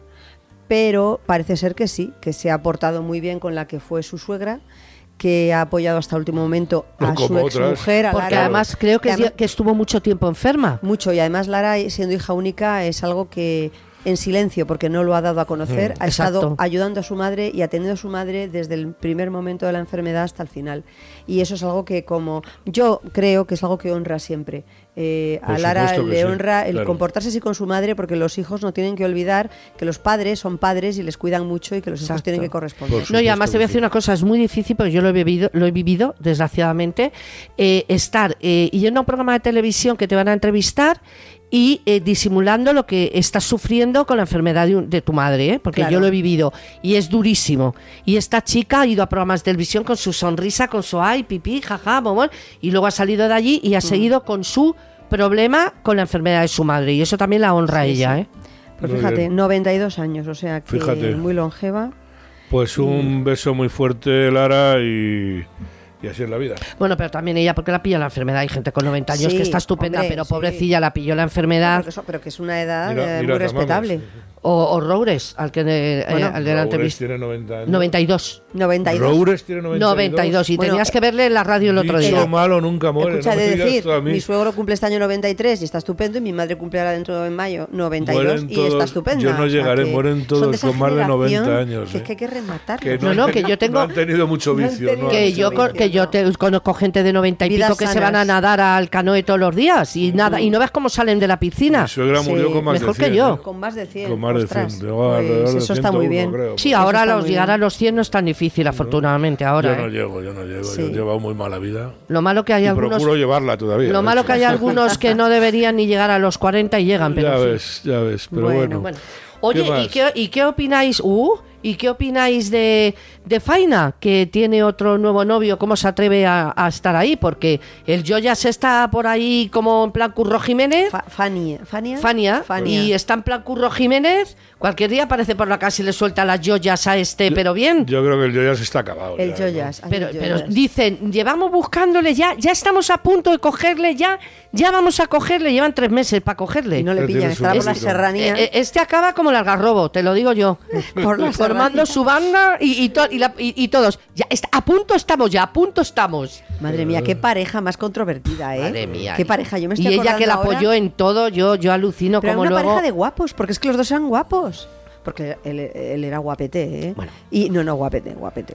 Eh, abría la boca y ya era otra historia, pero un chico ¿no? guapo. Y ella una monada. Y no, no dices nada, dice, Pero- ¿para qué? ¿Para cagarla? ¿no? Pues Sí, eso, ¿no? sí, Pues sí, bueno. sí. Pero ella cada vez que él hablaba y decía una burrada lo apoyaba, incluso ella muchas veces le animaba a que le soltara una joya al de enfrente. Ahí ¿eh? joyas con la muchas veces le decía, pero si es que tierra, pero ¿cómo no le va a dar? Pero Carlos, cariño, dale, dale, si es que... Y le decía, dale, dale. O sea, que la otra también, Este tenía, cuidadito. este tenía la mano muy suelta. Creo, fíjate si la tenía suelta, que la soltó contra ella varias veces también. Ah, Por sí, eso, por sí, eso. Eso no lo Sí. sabía. Sí, Sí, claro, sí, por sí. eso está huido, porque ella le ha denunciado, Ah, por- ah, claro. está huido por eso. Claro, y ha estado y le te- tenían que detener para meterle en la cárcel y entonces el tío se ha escapado antes de que le metieran en la cárcel y está por los montes. No, no, pues eso sí que no, ¿eh? No se pega A la gente y a las mujeres, vamos. Hay que tenerle, hay que tenerle, voy a pa- parafrasear a alguien que lo ha dicho esta mañana, un respeto sacramental. Sacramental, sí, sí. y es claro que me sí, gusta claro. cómo queda esa frase. Claro a la mujer hay que tratarla como una reina,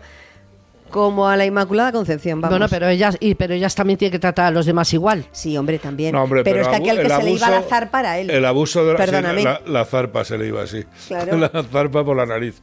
El abuso de, de la fuerza. No. eh, no, a mí no me gusta. No, no, no, a nadie. No, o sea, nadie. no creo que nadie en su sano juicio pueda decir que se pegue a una mujer, abuso. pero cuando es al revés también hay que criticarlo. Abuso. Sí, sí, que se dan casos, ¿eh? Es que Muchos, el daño, muchos. el- el daño Yo he conocido más de uno. No, sí. no, no, no, y más de 100 y más de Sí, 200. que tienen también la zarpa De hecho, cada día hay más, hay más denuncias, por ejemplo, de lesbianas eh, contra otras lesbianas. Pero es que no se puede decir. Pero, Está bueno, prohibido en pero si es que televisión ahora Esto decirlo. va a ser un lío. Mira, si es que yo ya, de verdad, no sé. Me voy, voy a buscar Ahora un país donde no, haya estas cosas porque yo aquí no voy a poder vivir. No vamos a saber, porque te ves a un tío y tal, y de repente te enteras, no, es que yo he ido al registro civil y en el, eh, bueno, ha salido un vídeo. un Bueno, me ha encantado Roma Gallardo, el Valencia, youtuber sí, Roma sí. Gallardo, No, que ha ido y se ha cambiado de es sexo. que ya- no, no, que está en los Y lo ha hecho para contarlo porque además tienen muchísimas más facilidades para hacer otras cosas porque tanto que se habla de la igualdad y resulta que ahora las mujeres tienen muchísimos más derechos que los hombres, que me parece fatal porque deberían ser igual. Y hay quien ha propuesto,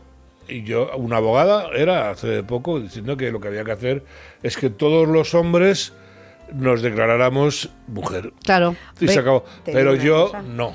Yo aguanto. He hecho un machote hasta. Oye, la había tumba, cola, ¿no? ¿eh? De hombres Que para que ponerse sí, nombre de que mujer. sí, que los porque registros. teniendo mujer, cuando eres autónomo, te No, da no, mucha no más tienes facilidad. por qué cambiar de nombre, ¿eh?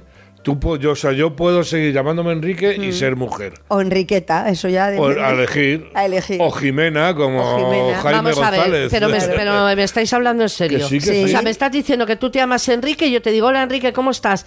Eh, pedazo de hombre. No, no. No, no, te Ali, la, te la no, has no. cargado. Te No, la perdona, No, soy además, mujer. Multa, ¿no? Tú, multa. Parece multa. que hay una multa, sí. pues yo sí, cuando sí. me venga un hombre y me diga, perdona, ahorita soy mujer, le voy a decir, bájate los pantalones. Si es que el afán de Bájate los pantalones.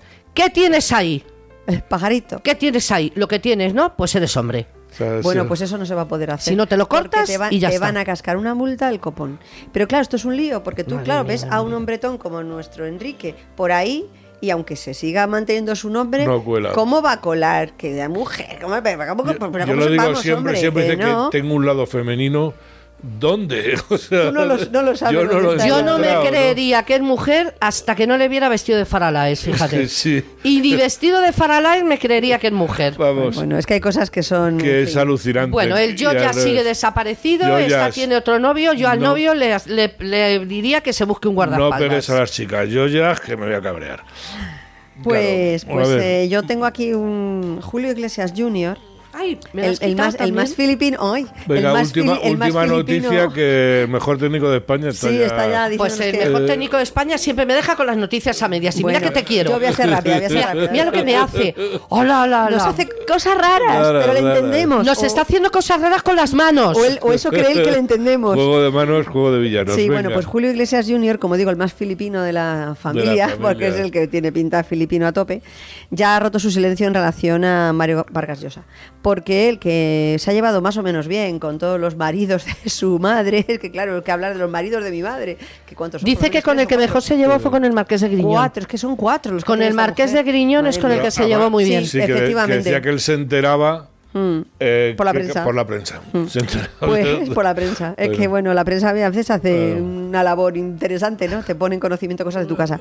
Bueno, pues este chico que tiene ya zu- 50 añitos. eh, Ya tiene eh, 50 tacos. 50 añitos. Lo que Joder. pasa es que, claro, 50. Creo que tiene los, los con esto cierta cosa oriental, que es que no lo parece. Parece No, parece que tiene vamos, 30. sí, Claro. sí. Pues, pues nada, dice que, mm, que él, porque claro, ha habido unas palabras de Julio Iglesias, padre, que ha dicho que a su Isabel, bueno, no ha dicho a su Isabel, pero sabemos todos que es su Isabel, eh, Mario no la trataba bien. Y entonces, pues le han preguntado a Junior que qué opina. Y dice, porque si mi padre dice que no la trataba bien, es que no la bien trataba por bien. Julio y por Julio. Bien por los dos. Así que eso es lo Sí, que, señor. lo que También ha dicho que le encantaría hacer un concierto con su padre y con su hermano Enrique, Sí, cada uno cantando sus propias canciones. Efectivamente, sí, sí. Pero eso bueno, no sé yo si lo será llena- fácil. no, no fácil, pero yo creo que triunfarían, ¿eh? Puede estar, puede estar simpático los tres Puede ahí, cada uno con su estilo y, y con sus canciones. Oye, y tenemos que No hablar fácil el próximo, hacer, ¿eh? el Pero próximo bueno, programa hay que hablar del libro que ha escrito José Galeana, el periodista estupendo, Ah, sobre las mentiras que se han contado de Encarna Sánchez. Pues guárdatelo. Para la semana Ah, que sí, viene. muy interesante. Porque yo he conocido Sí, a sí, Encarna, sí. era una mujer maravillosa y me toca un poquito las narices. Bueno, tendría sus cosas como todo el mundo. Que aquí de, carácter, de gilipollas vamos sobraos. sí. Pero mm, ella tenía carácter, pero era una profesional como la copa de un pino, mucho más Vale, de. vale, guárdatelo. perfecto. Encarna, encarna, encarna, te escu- encarna de noche, te escuchamos todas las Bueno, mañanas. La empanadilla, la empanadilla. encarna, encarna. Nos vamos. Hasta la semana que viene. Hasta la semana que viene. Hasta el Hasta próximo día.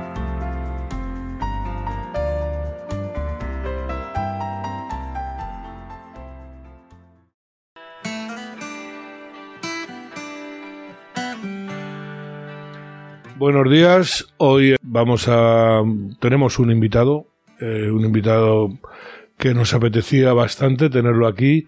Estamos hablando de Jesús Moreno, Jesús Moreno García, alcalde de Tres Cantos y bueno y candidato también a, la, a las próximas en las próximas elecciones.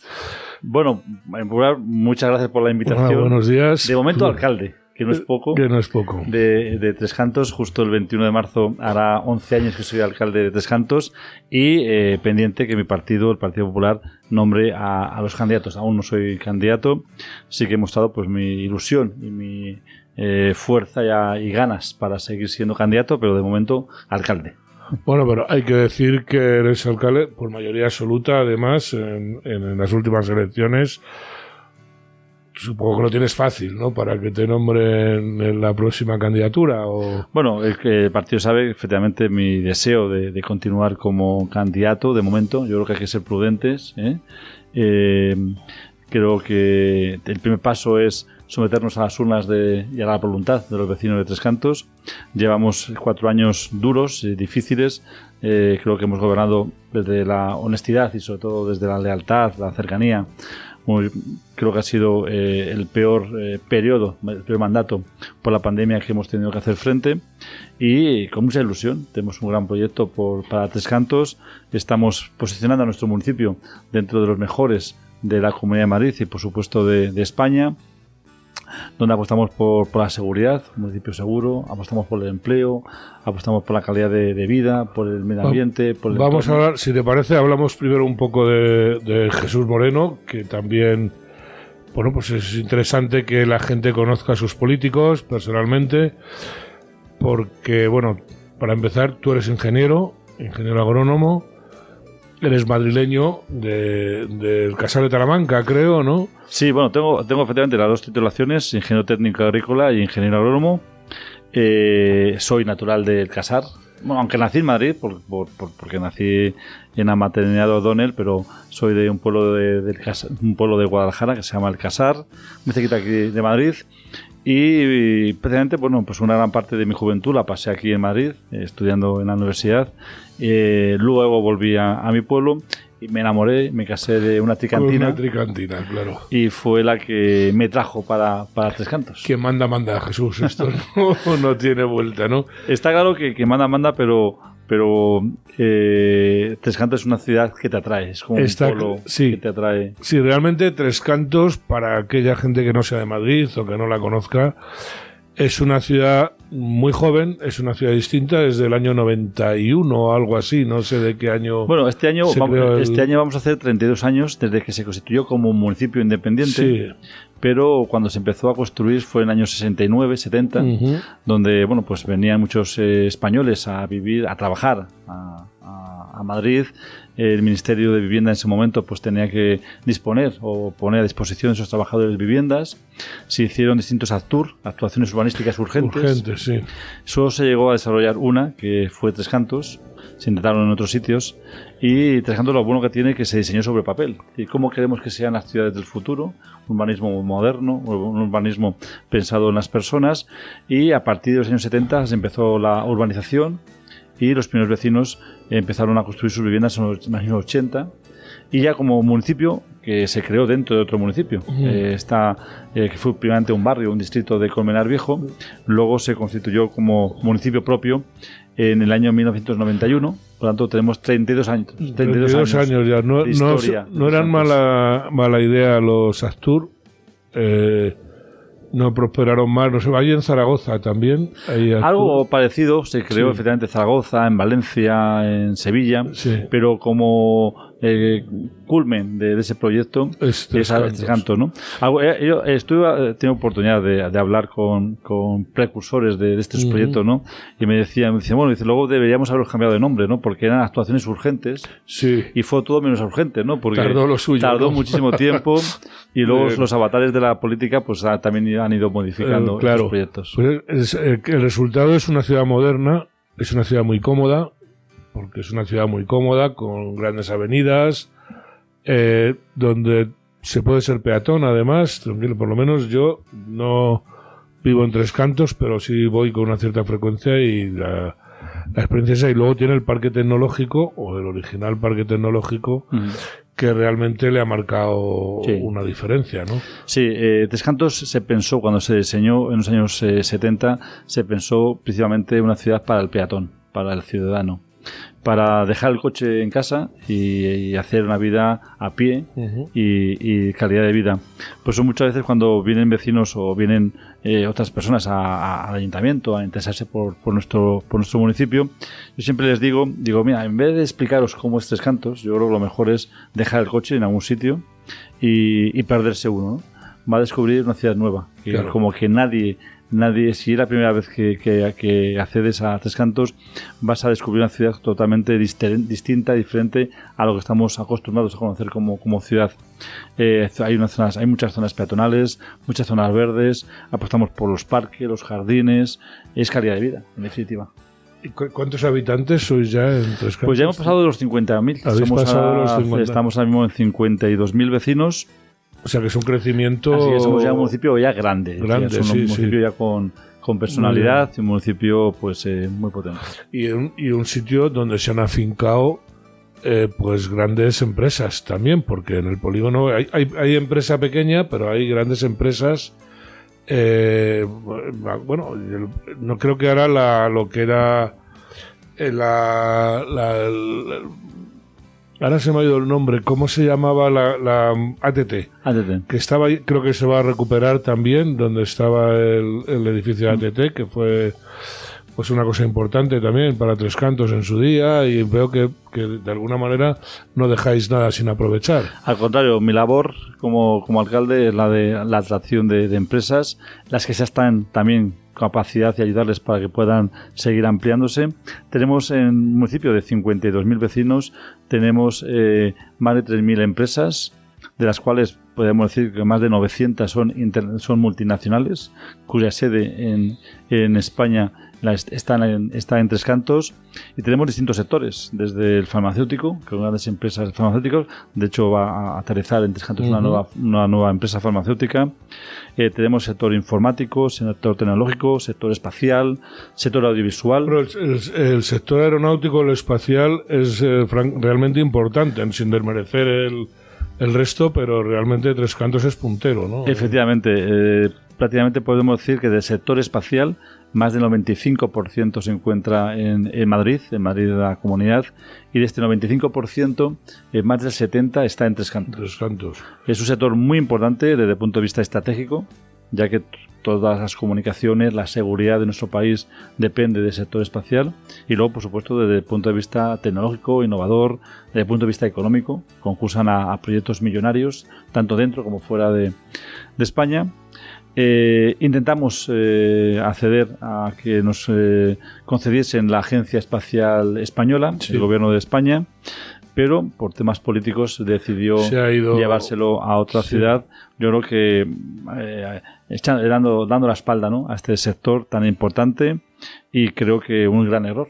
Espero que, se pueda corregir en, en, un futuro. Jesús, que yo no sé si se pueden implantar artificialmente las cosas, pero bueno, lo vamos a dejar ahí para no meternos en, otras zarandajas. Eh, eso hace, todo lo que nos estás contando, hace que Tres Cantos sea una ciudad de gente joven y de gente, bueno, pues con un cierto nivel eh, cultural o, un cierto nivel educativo, ¿no? Sí, eh, un dato.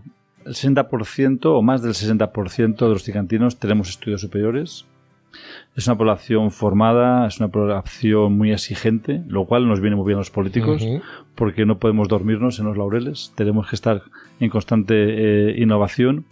Eh, exigente, pero a la, vez, respetuosa con su entorno, muy solidaria con el resto de vecinos. Eh, hace dos domingos solicitamos la colaboración y ayuda para los damnificados del terremoto de Turquía y Siria y fue impresionante cómo el pueblo ticantino se volcó en aportar alimentos, eh, ropa, materiales también de, abrigo. somos un municipio muy solidario y, como he dicho, somos un municipio del empleo. Para que os hagáis una idea, tenemos, ya he dicho que tenemos un, sector, un, tejido muy importante. Tanto apostamos por la pequeña, mediana y la gran empresa. Eh, somos un municipio de 52.000 vecinos y a Tres Cantos vienen diariamente más de 30.000 madrileños a trabajar a las empresas de Tres Cantos. Tenemos una tasa del paro que ronda el 4%. Fíjate. Prácticamente no hay paro juvenil. claro. Eh, los jóvenes son tienen grandes inquietudes. A mí la verdad es que me emociona ¿no? cuando me dicen los jóvenes que quieren más horas de biblioteca, que les amplíe los horarios, sobre todo en épocas de exámenes. Eh, la biblioteca, las bibliotecas municipales están abiertas los siete días de la semana y prácticamente hasta la una o dos de la mañana. ¿no?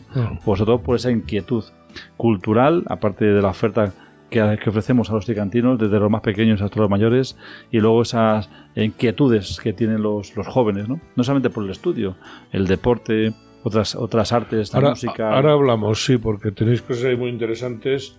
Y eh, me llama la atención que... Van, a pensar que, que, soy alcalde y que tengo pasión por el municipio y que eh, hablo solamente de municipio. Yo lo pienso, ¿eh? y además eso es bueno, o sea, tener pasión, ser alcalde y no tener pasión por tu municipio, tiene que ser una desgracia, vamos, ¿no? O sea, yo creo, y siempre hablamos cuando venís... Eh, bueno, pues alcaldes que estamos invitando ahora como, por las elecciones, ¿no? Y yo siempre digo lo mismo, lo comento en todas las entrevistas, qué bonita es la política municipal, ¿no? Yo siempre lo... Yo siempre he pensado, vamos, yo he estado en política municipal, eh, pero conozco compañeros que están como diputados, senadores, que hacen un gran trabajo, y además el otro día se lo reconocía, hacen un magnífico trabajo, pero muchas veces no se ve tanto porque son comisiones, mm. son leyes que a la larga se verán su efecto o a la corta, como estamos viendo algunas leyes del gobierno de España, ¿no? Pero verdad que la política en su estado más puro es la de la de alcalde o concejal, porque sales a la calle, es lo mismo que ser un municipio grande que un municipio pequeño.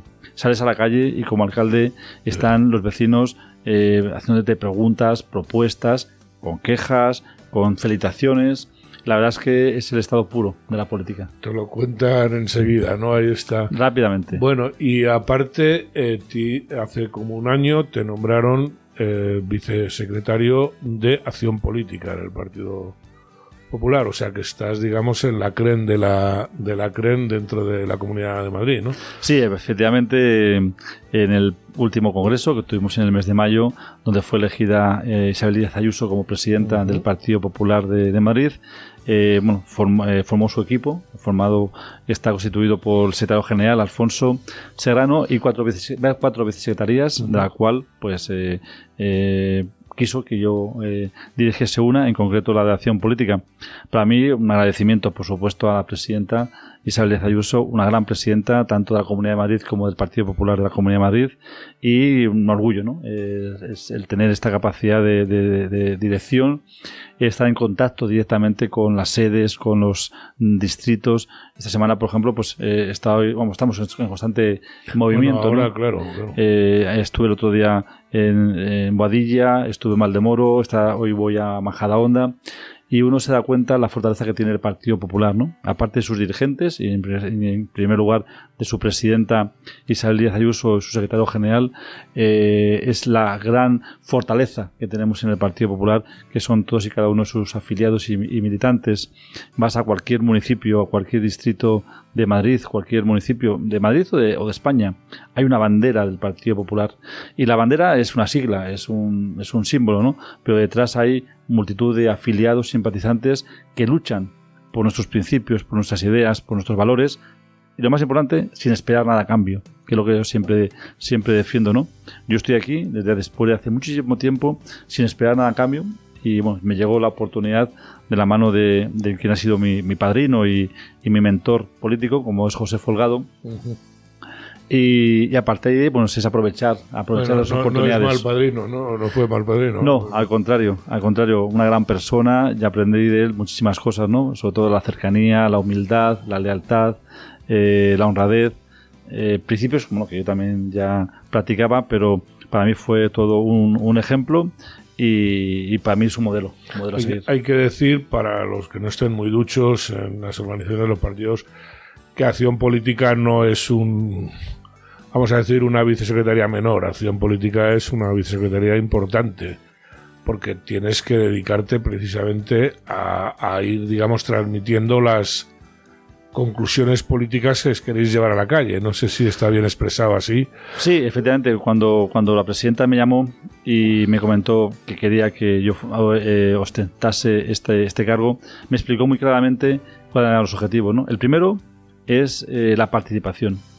El Partido Popular, en concreto el Partido Popular de Madrid, tiene que ser un partido, participativo, donde todos, afiliados, simpatizantes, todo el que quiera puede acercarse a participar, a opinar. Hemos celebrado durante estos meses de, desde octubre hasta febrero distintas jornadas populares que hemos hablado de las personas, hemos hablado del medio ambiente, hemos hablado de, del esfuerzo y la meritocracia, hemos hablado de lo que es vivir eh, en Madrid, hemos hablado de jóvenes y donde ha habido más de mil personas que han podido participar, han podido aportar sus ideas, sus propuestas. Eh, esa es, una de mis principales eh, prioridades, la participación en cada una de las sedes, donde se escuche a, los afiliados, donde puedan eh, hacernos llegar sus quejas, tanto en Madrid Capital como, en cualquier de los municipios, si algo funciona o algo no, no funciona, la formación también, el tener un criterio, un valor único para, para, para, defender los principios y los valores de, nuestro partido. La verdad es que es una labor muy, muy importante y luego con, con gran ilusión de poder eh, aportar más a este gran equipo que son los afiliados del Partido Y me consta que bien realizada. Enhorabuena de cualquier manera. Bueno, muchísimas gracias. Si te parece, eh, hablamos un poco del ayuntamiento, hablamos un poco de vuestra gestión que, bueno, todo el mundo está bastante de acuerdo que la gestión ha sido, bueno, alguien no estará de acuerdo, pero vamos, que en general la gestión ha sido una gestión exitosa. Eh, habéis cumplido con el ochenta y pico por ciento 86% creo de las propuestas. Sí, cerca, cerca del 90%, de las propuestas que, que, hicimos para este mandato 2019-2023. Yo me quedo con una reflexión al hilo de lo que decías. el otro día, bueno, pues tuvimos, sabes, estoy precisamente en la calle todo el día, ¿no? Y entonces una, una vecina se acercó a mí y me dijo, alcalde, yo no soy del Partido Popular nunca he votado al Partido Popular, pero mi voto lo tienes. Eh, creo que cada vez hay mayor madurez en, los, en los españoles a la hora de votar. Ya no se vota tanto con, con ese sentimiento de ser partido, sino por alguien que lo hace bien, a nivel nacional, a nivel regional, a nivel local. La gente vota al proyecto, vota a la persona. Por supuesto, vota a unas siglas, vota a un partido, ¿no? Pero cada vez eh, yo creo que la gente es inteligente en ese sentido y lo que hacemos con esta, lo que, al hilo también de lo que hablaba anteriormente, es abrir el Partido Popular. Lo que estamos abriendo, lo que estamos haciendo es abrir las ventanas, las puertas para todo aquel que quiera pensar o que piense de una forma similar a la nuestra, tenga posibilidades de entrar. Nadie le va a decir de dónde viene, pero vamos a ir todos juntos a, a, conseguir un objetivo, ¿no? A mejorar nuestros municipios, nuestras ciudades, nuestros distritos, a mejorar con la participación nuestras comunidades, con ideas, con propuestas, a mejorar el gobierno de España y el que quiera unirse a este proyecto, pues sabe que tienen las puertas abiertas del Partido bueno, Popular. Pues ya, ya lo saben y desde luego esa cercanía o ese voto en las elecciones municipales es evidente, ¿no? Es por lo que hablabas antes de que, bueno, de que es algo cercano, ¿no? Bueno, vamos a ver, dentro de, de los proyectos que habéis hecho había un proyecto importante que era el de mejora, el de mejora urbana, donde le habéis dedicado, bueno, pues una, una buena cantidad del presupuesto. Sí, efectivamente. Eh, este, este mandato 2019-2020 y tres, ah, ya dejando al margen todo lo que imprevistos de Sí. pandemia, de filomenas, Filomena, sí. de subidas de, de los carburantes y de los combustibles, eh, hemos llegado a cumplir más de noven- cerca del 90% de nuestro programa electoral. Creo que somos el único municipio que con una historia corta, 32 años de, de existencia como municipio, hemos eh, dado una nueva vuelta a toda la urbanización de Tres Cantos. Hemos cambiado todo, pavimentos, aceras, Pues- iluminación. Iluminación, eso te iba Toda. a decir también, porque eso... Y fíjate, hemos, hemos invertido este año, solo este año, 2000, oh, vamos, perdón, este mandato 2019-2023, más de 50 millones de euros, en concreto en la reforma integral de la ciudad. En un periodo de 16 años le hemos dado la vuelta como un calcetín, eh, hemos podido eh, renovar todo el pavimento, la iluminación, y mucho antes de vernos en la crisis de, del coste eléctrico, ya eh, gran parte de la ciudad teníamos eh, iluminación con tecnología LED, mayor iluminación, menos coste y menos costes también en, en mantenimiento. Hacemos también una apuesta muy clara por la educación. Eh, cuando fui alcalde, y hace ya va a ser 11 años, me di cuenta que la educación es fundamental para el futuro de las ciudades. Si tenemos a nuestros jóvenes preparados, formados, con inquietudes, tendremos unas ciudades, unos distritos, unos barrios cuidados, solidarios, que, que, que tengan inquietudes y que de luego quieren luchar por el esfuerzo y por, y por salir adelante. Por eso sé que- hemos, hemos apostado mucho Sí, por, pero- por la educación. Sí. Estamos transformando los colegios públicos, Eso te iba a decir ayudando. que ha habido una remodelación de colegios públicos en, en- en esta legislatura, ¿no? Sí, desde el primer momento, algunos objetivos, tanto el anterior alcalde como yo, en estos 11 años, ha habido una renovación constante, siempre de la mano con los directores. Quiero felicitar a todos los trabajadores de la enseñanza pública, privada, concertada. En Tres Cantos no hay dilema, no hay esa lucha, como puede haber en otros sitios. Eh, los padres pueden elegir libremente la educación que quieren para sus hijos. Prácticamente más del 99% eh, escogen la primera opción, se les da la primera opción que, que escogen y escogen siempre entre la excelencia. Tenemos todos los colegios trescantinos son bilingües, algunos son trilingües, eh, otro pues, pues eh, tiene otros sistemas educativos, modelos, eh, tienen proyectos que les hacen muy atractivos. Y lo bueno cuando hay competencia, al final todo el mundo tiene que espabilar y tiene que sacar adelante eh, que sus colegios destanquen por algún, por algún motivo. Gracias a la Comunidad de Madrid también, el esfuerzo que hace por la educación, pues tenemos ahora mismo dos colegios con educación eh, especial integrada, niños que están estudiando en un colegio y que tienen unas necesidades especiales. También hemos empezado este año con la educación de 0 a 3 años. El año que viene se ampliará a dos colegios. Eh, tenemos bachillerato de excelencia, tenemos aulas TEA para aquellos niños con deficiencia y con, y con alguna problemática. Trabajamos mucho la inclusión en Tres Cantos. Cualquier persona, como siempre me gusta referirme, cualquier persona, independientemente de sus capacidades, eh, tiene la opción de desarrollar como persona en Tres Cantos, desde estudios, deporte, ocio, trabajo, vida independiente. Apostamos mucho por la integración. A nadie se le, se le señala por el dedo ni por sus eh, gustos sexuales o religiosos o, por sus capacidades, sino somos todos personas, estamos todos para vivir. Busquéis la integración. Y otra cosa que a mí, yo soy muy partidaria, muy partidario y me gusta mucho que es la asistencia domiciliaria a los mayores, que yo sé que habéis hecho un esfuerzo ahí. Sí, eh, vimos, bueno, no solamente en pandemia, ¿no? pero uno de, las- uno de los sectores que más sufrió en pandemia eh, y sobre todo el confinamiento fueron nuestros mayores. Hicimos, una- hicimos labores muy importantes de llamar uno a uno a nuestros mayores para ver cómo estaban, si tenían cubiertas sus necesidades básicas, medicina, alimentos. Y a partir de ahí eh, eh, nació un proyecto que se llama el Proyecto Sabia, que eh, reúne, pues, voy a decir, 110 propuestas que han trabajado los propios mayores en foros de debate, en comisiones, en reuniones, y nos han dicho al equipo de gobierno, esto es lo que queremos, pues en materia de accesibilidad, en materia de ocio, de asistencia sanitaria, de servicios. Por eso uno de mis objetivos prioritarios son las personas, y en concreto son las personas mayores. Eh, mm, no tenemos lista de espera en ningún servicio que ofrecemos a nuestros mayores, o teleasistencia, para que estén el mayor tiempo posible en sus casas, centro de día, servicio de ayuda a domicilio. También eh, tenemos personas necesitadas, la ayuda de emergencia es un valor muy importante. En- dentro de todas las actuaciones, la atención a las personas es prioritario. A nuestros mayores, eh, estamos trabajando también en un proyecto de, de soledad no, no deseada, los jóvenes, la pandemia, que estamos ya eh, eh, finalizando, haciendo ya eh, frente a la que hemos sufrido, está dejando una serie de secuelas, entre ellos enfermedades mentales, sobre todo entre los más jóvenes.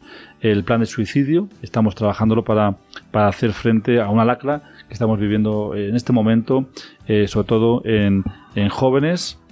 Eh, el PLIA, el Plan de Infancia y Adolescencia, Sí. ellos mismos han trabajado en distintas sesiones, trabajos, colaboración, como quieren, porque para mí los jóvenes son el presente, pero sobre todo son, son el futuro, y, como quieren que sea su ciudad. Y eso es real, y lo hemos tratado en este programa, el incremento de suicidios general, no digo en tres cantos, pero que ha habido entre la población más joven, es algo a tener muy en cuenta. Y tanto eso como lo de la soledad de los mayores, eso es trabajar para las personas, que es al final lo que debéis hacer los políticos, pienso yo, ¿no? Que es, Efectivamente, eh, tenemos una serie de lacras, como por ejemplo es la violencia de género, hay que luchar contra la violencia de género.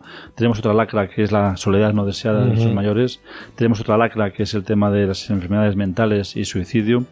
Eh, yo fui avisado por parte, hace ya un par de años, por parte de los directores de los colegios, eh, en el cual me decían, alcalde, estamos de- detectando una serie de problemas entre los jóvenes y me comentaron pues eh, el intento eh, de, de suicidio no nos pusimos a trabajar de una forma inmediata pusimos en marcha el proyecto acompañándote en el cual psicólogos y personal especializada eh, estaban los contratamos hicimos ese gran proyecto los contratamos para que estuviesen en, los colegios charlando con los jóvenes eh, detectando las necesidades que tenían La nuestros, vacunación preventiva, nuestros claro, jóvenes claro. preventiva en primer lugar y, y luego eh, llevar- llevarle por, por acciones que efectivamente otros especialistas tienen que llevar.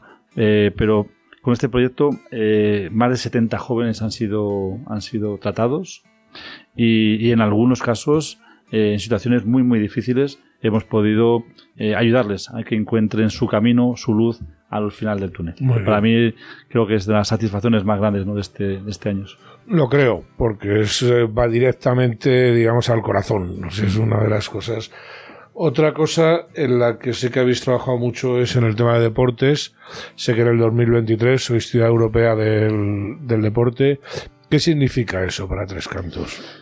Pues si hablábamos anteriormente de la educación y la cultura como un referente, el deporte es el segundo referente que tenemos en Tres Cantos. Yo creo que más del hacemos cálculos de más del 70-75% de la población tricantina hacemos algún tipo de, de deporte.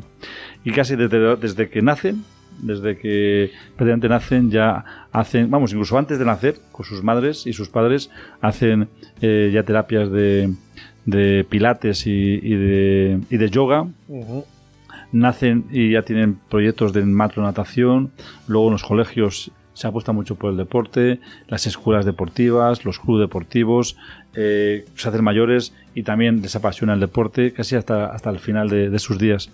Lo tanto, somos un referente en deporte, solicitamos y trabajamos para ser ciudad europea del deporte y nos concedieron ese, ese, ese reconocimiento. ¿Qué significa?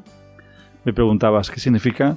Pues principalmente es un reconocimiento ¿no? a todos los tricantinos que hacen deporte. Luego hay otros eh, que destacan y están compitiendo en, competiciones tanto nacionales como internacionales.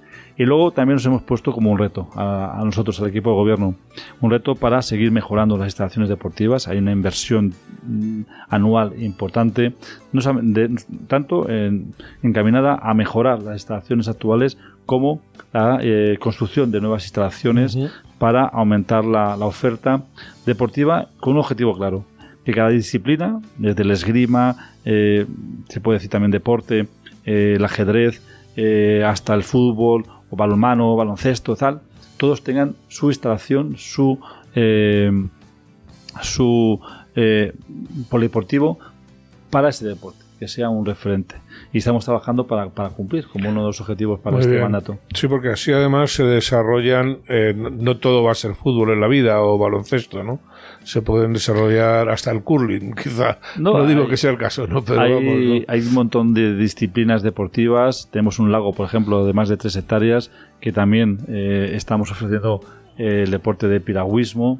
esgrima creo que fue de los ah, últimos. O piragüismo, muy bien. Muy bien, pues estupendo. Sé que estabais haciendo, habéis, habéis hecho un, pabellón de gimnasia, o lo habéis hecho hace poco, no sé, y luego el Centro Deportivo Parque Norte, que no sé si está acabado. el pabellón de terminamos hace poco tiempo, vamos, eh, durante eh, hace un par de años el polideportivo de, de patinaje, de los pocos municipios que tenemos dos polideportivo de, patinaje. Eh, inauguramos hace, también hace unas semanas el polideportivo de gimnasia rítmica y artística. Y estamos inmersos en eh, un gran polideportivo que servirá sobre todo para, para aumentar las disciplinas deportivas, donde también habrá tenis, habrá pádel, habrá eh, baloncesto, habrá campos de fútbol. en definitiva, bueno, pues apuesta por el deporte, que no puede ser de otra forma si se habla de tres cantos. Muy bien. Y, eh, y bueno, vamos a hablar eh, ahora un poco de la parte de innovación. De, bueno, vosotros eh, tenéis el proyecto Masit. explícanos un poco, por favor, Jesús. Tres Cantos es un polo y esa es mi visión como alcalde de la atracción de, de empresas. Ya he hablado al principio de los diferentes sectores que tenemos en, Tres Cantos. Es una apuesta por la pequeña, mediana y, gran empresa. Eh, tenemos dos proyectos encima de la mesa. Uno, que es el Madrid Content City, está eh, dirigido directamente por el grupo Secuoya y donde se ha implantado Netflix prácticamente la gran mayoría de las series que vemos en esta, en esta plataforma están grabadas en Tres Cantos. Eh, tienen ahora mismo 12, 12, estudios de grabación, los más grandes de la, de la Unión Europea, apoyados por otras eh, naves e instalaciones de apoyo a, la, a, los estudios. Va acompañado con formación. Se instaló la Universidad del Grupo Planeta, de COR, donde está formando, tanto en grados como en formación profesional, a los futuros técnicos de sonido, de imagen, de marketing, de dirección de empresa, eh, muy dirigido al mundo audiovisual. Luego hay otro proyecto que es eh, del grupo de Stonehill, que es Masip, es un proyecto de biotecnología. Es una zona donde se apuesta por las empresas de biotecnología, de investigación, de, innovación, donde grandes eh, laboratorios pues están trabajando en nuevas tecnologías para hacernos al final la, vida más fácil a, las personas y que nuestra calidad de vida pues vaya, vaya en aumento. Muy bien, o sea que realmente estáis, eh, vamos a decir, en punta, porque eh, como actividad, al menos en investigación y, desarrollo y, innovación, ¿no? Descartos efectivamente es un referente en investigación, pero desde empresas como puede ser, por ejemplo, Danone, sí. está en Tres Cantos, tiene una fábrica y luego tiene también unos laboratorios de investigación de nuevos productos.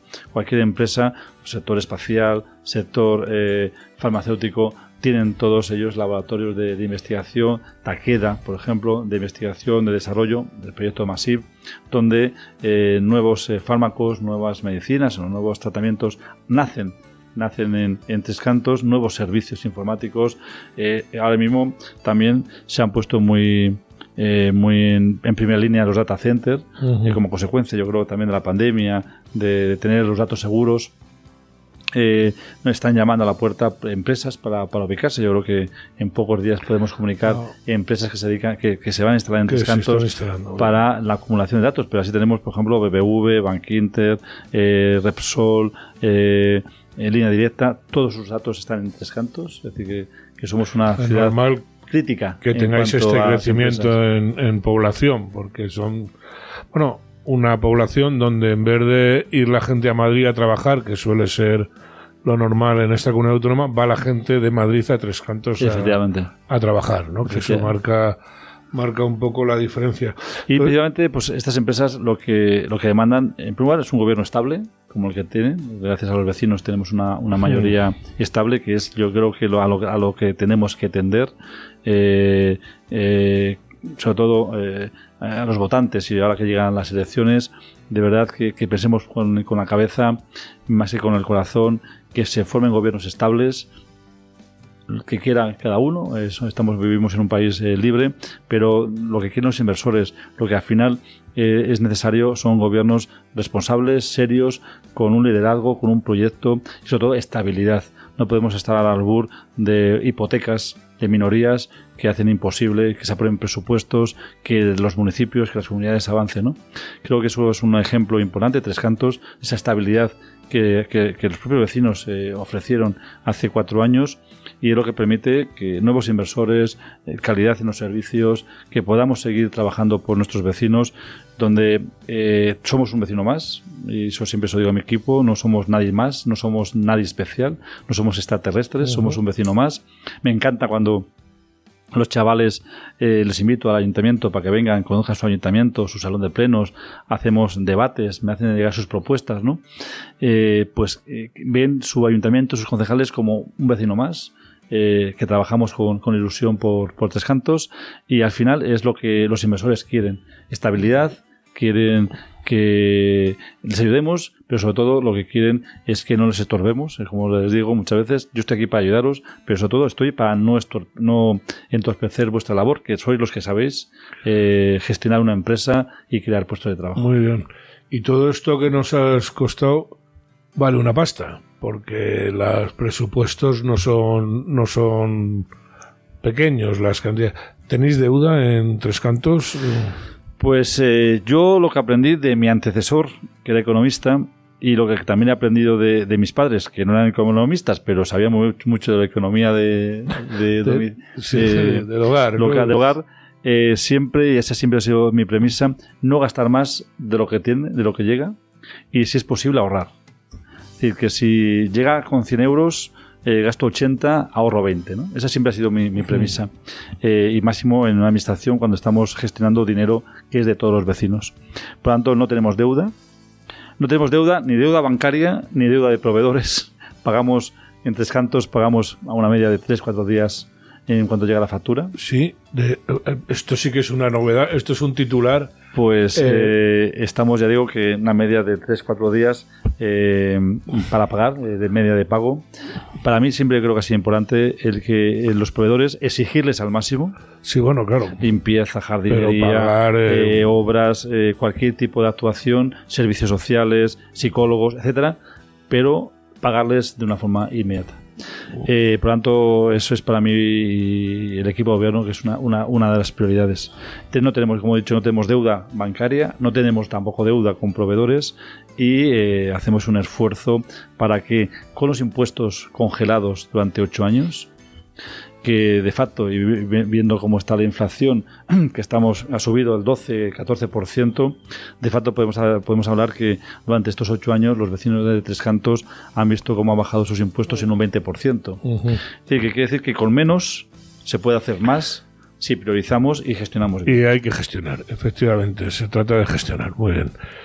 Y bueno, con todo esto las encuestas, eh, la verdad es que salen bastante bien. Vamos a comentarlo, aunque no sabemos todavía si vas a ser el, candidato, pero en principio tenéis muy buenas perspectivas. Creo que repetís, ¿no? La mayoría absoluta.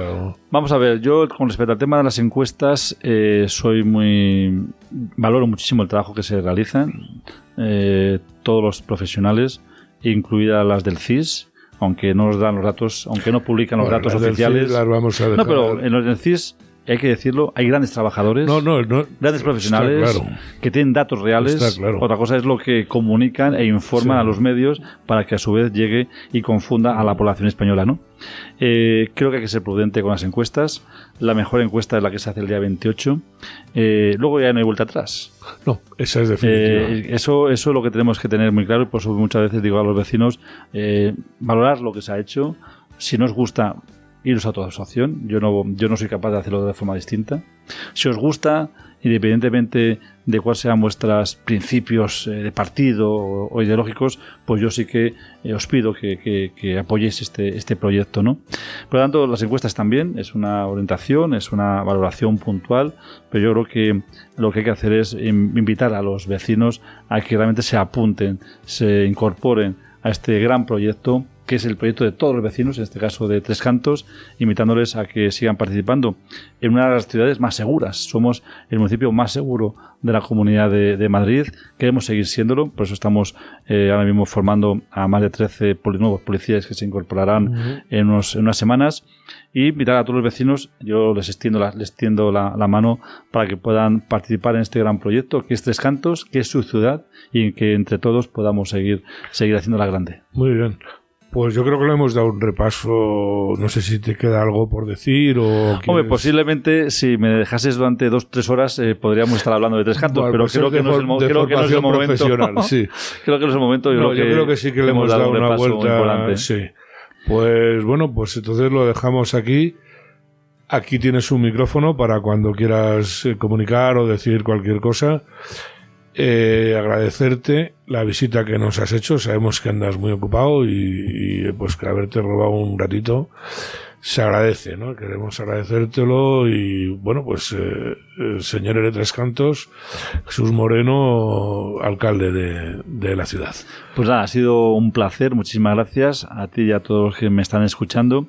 Y si quieren conocer un urbanismo moderno, una ciudad nueva, yo los invito a que vayan, dejen el coche, como he dicho anteriormente, y se pierdan. Van a, van a descubrir una ciudad totalmente diferente, diferente a, a cómo están acostumbrados a concebir una ciudad. Muy bien, pues muchísimas gracias. Muchísimas gracias a todos.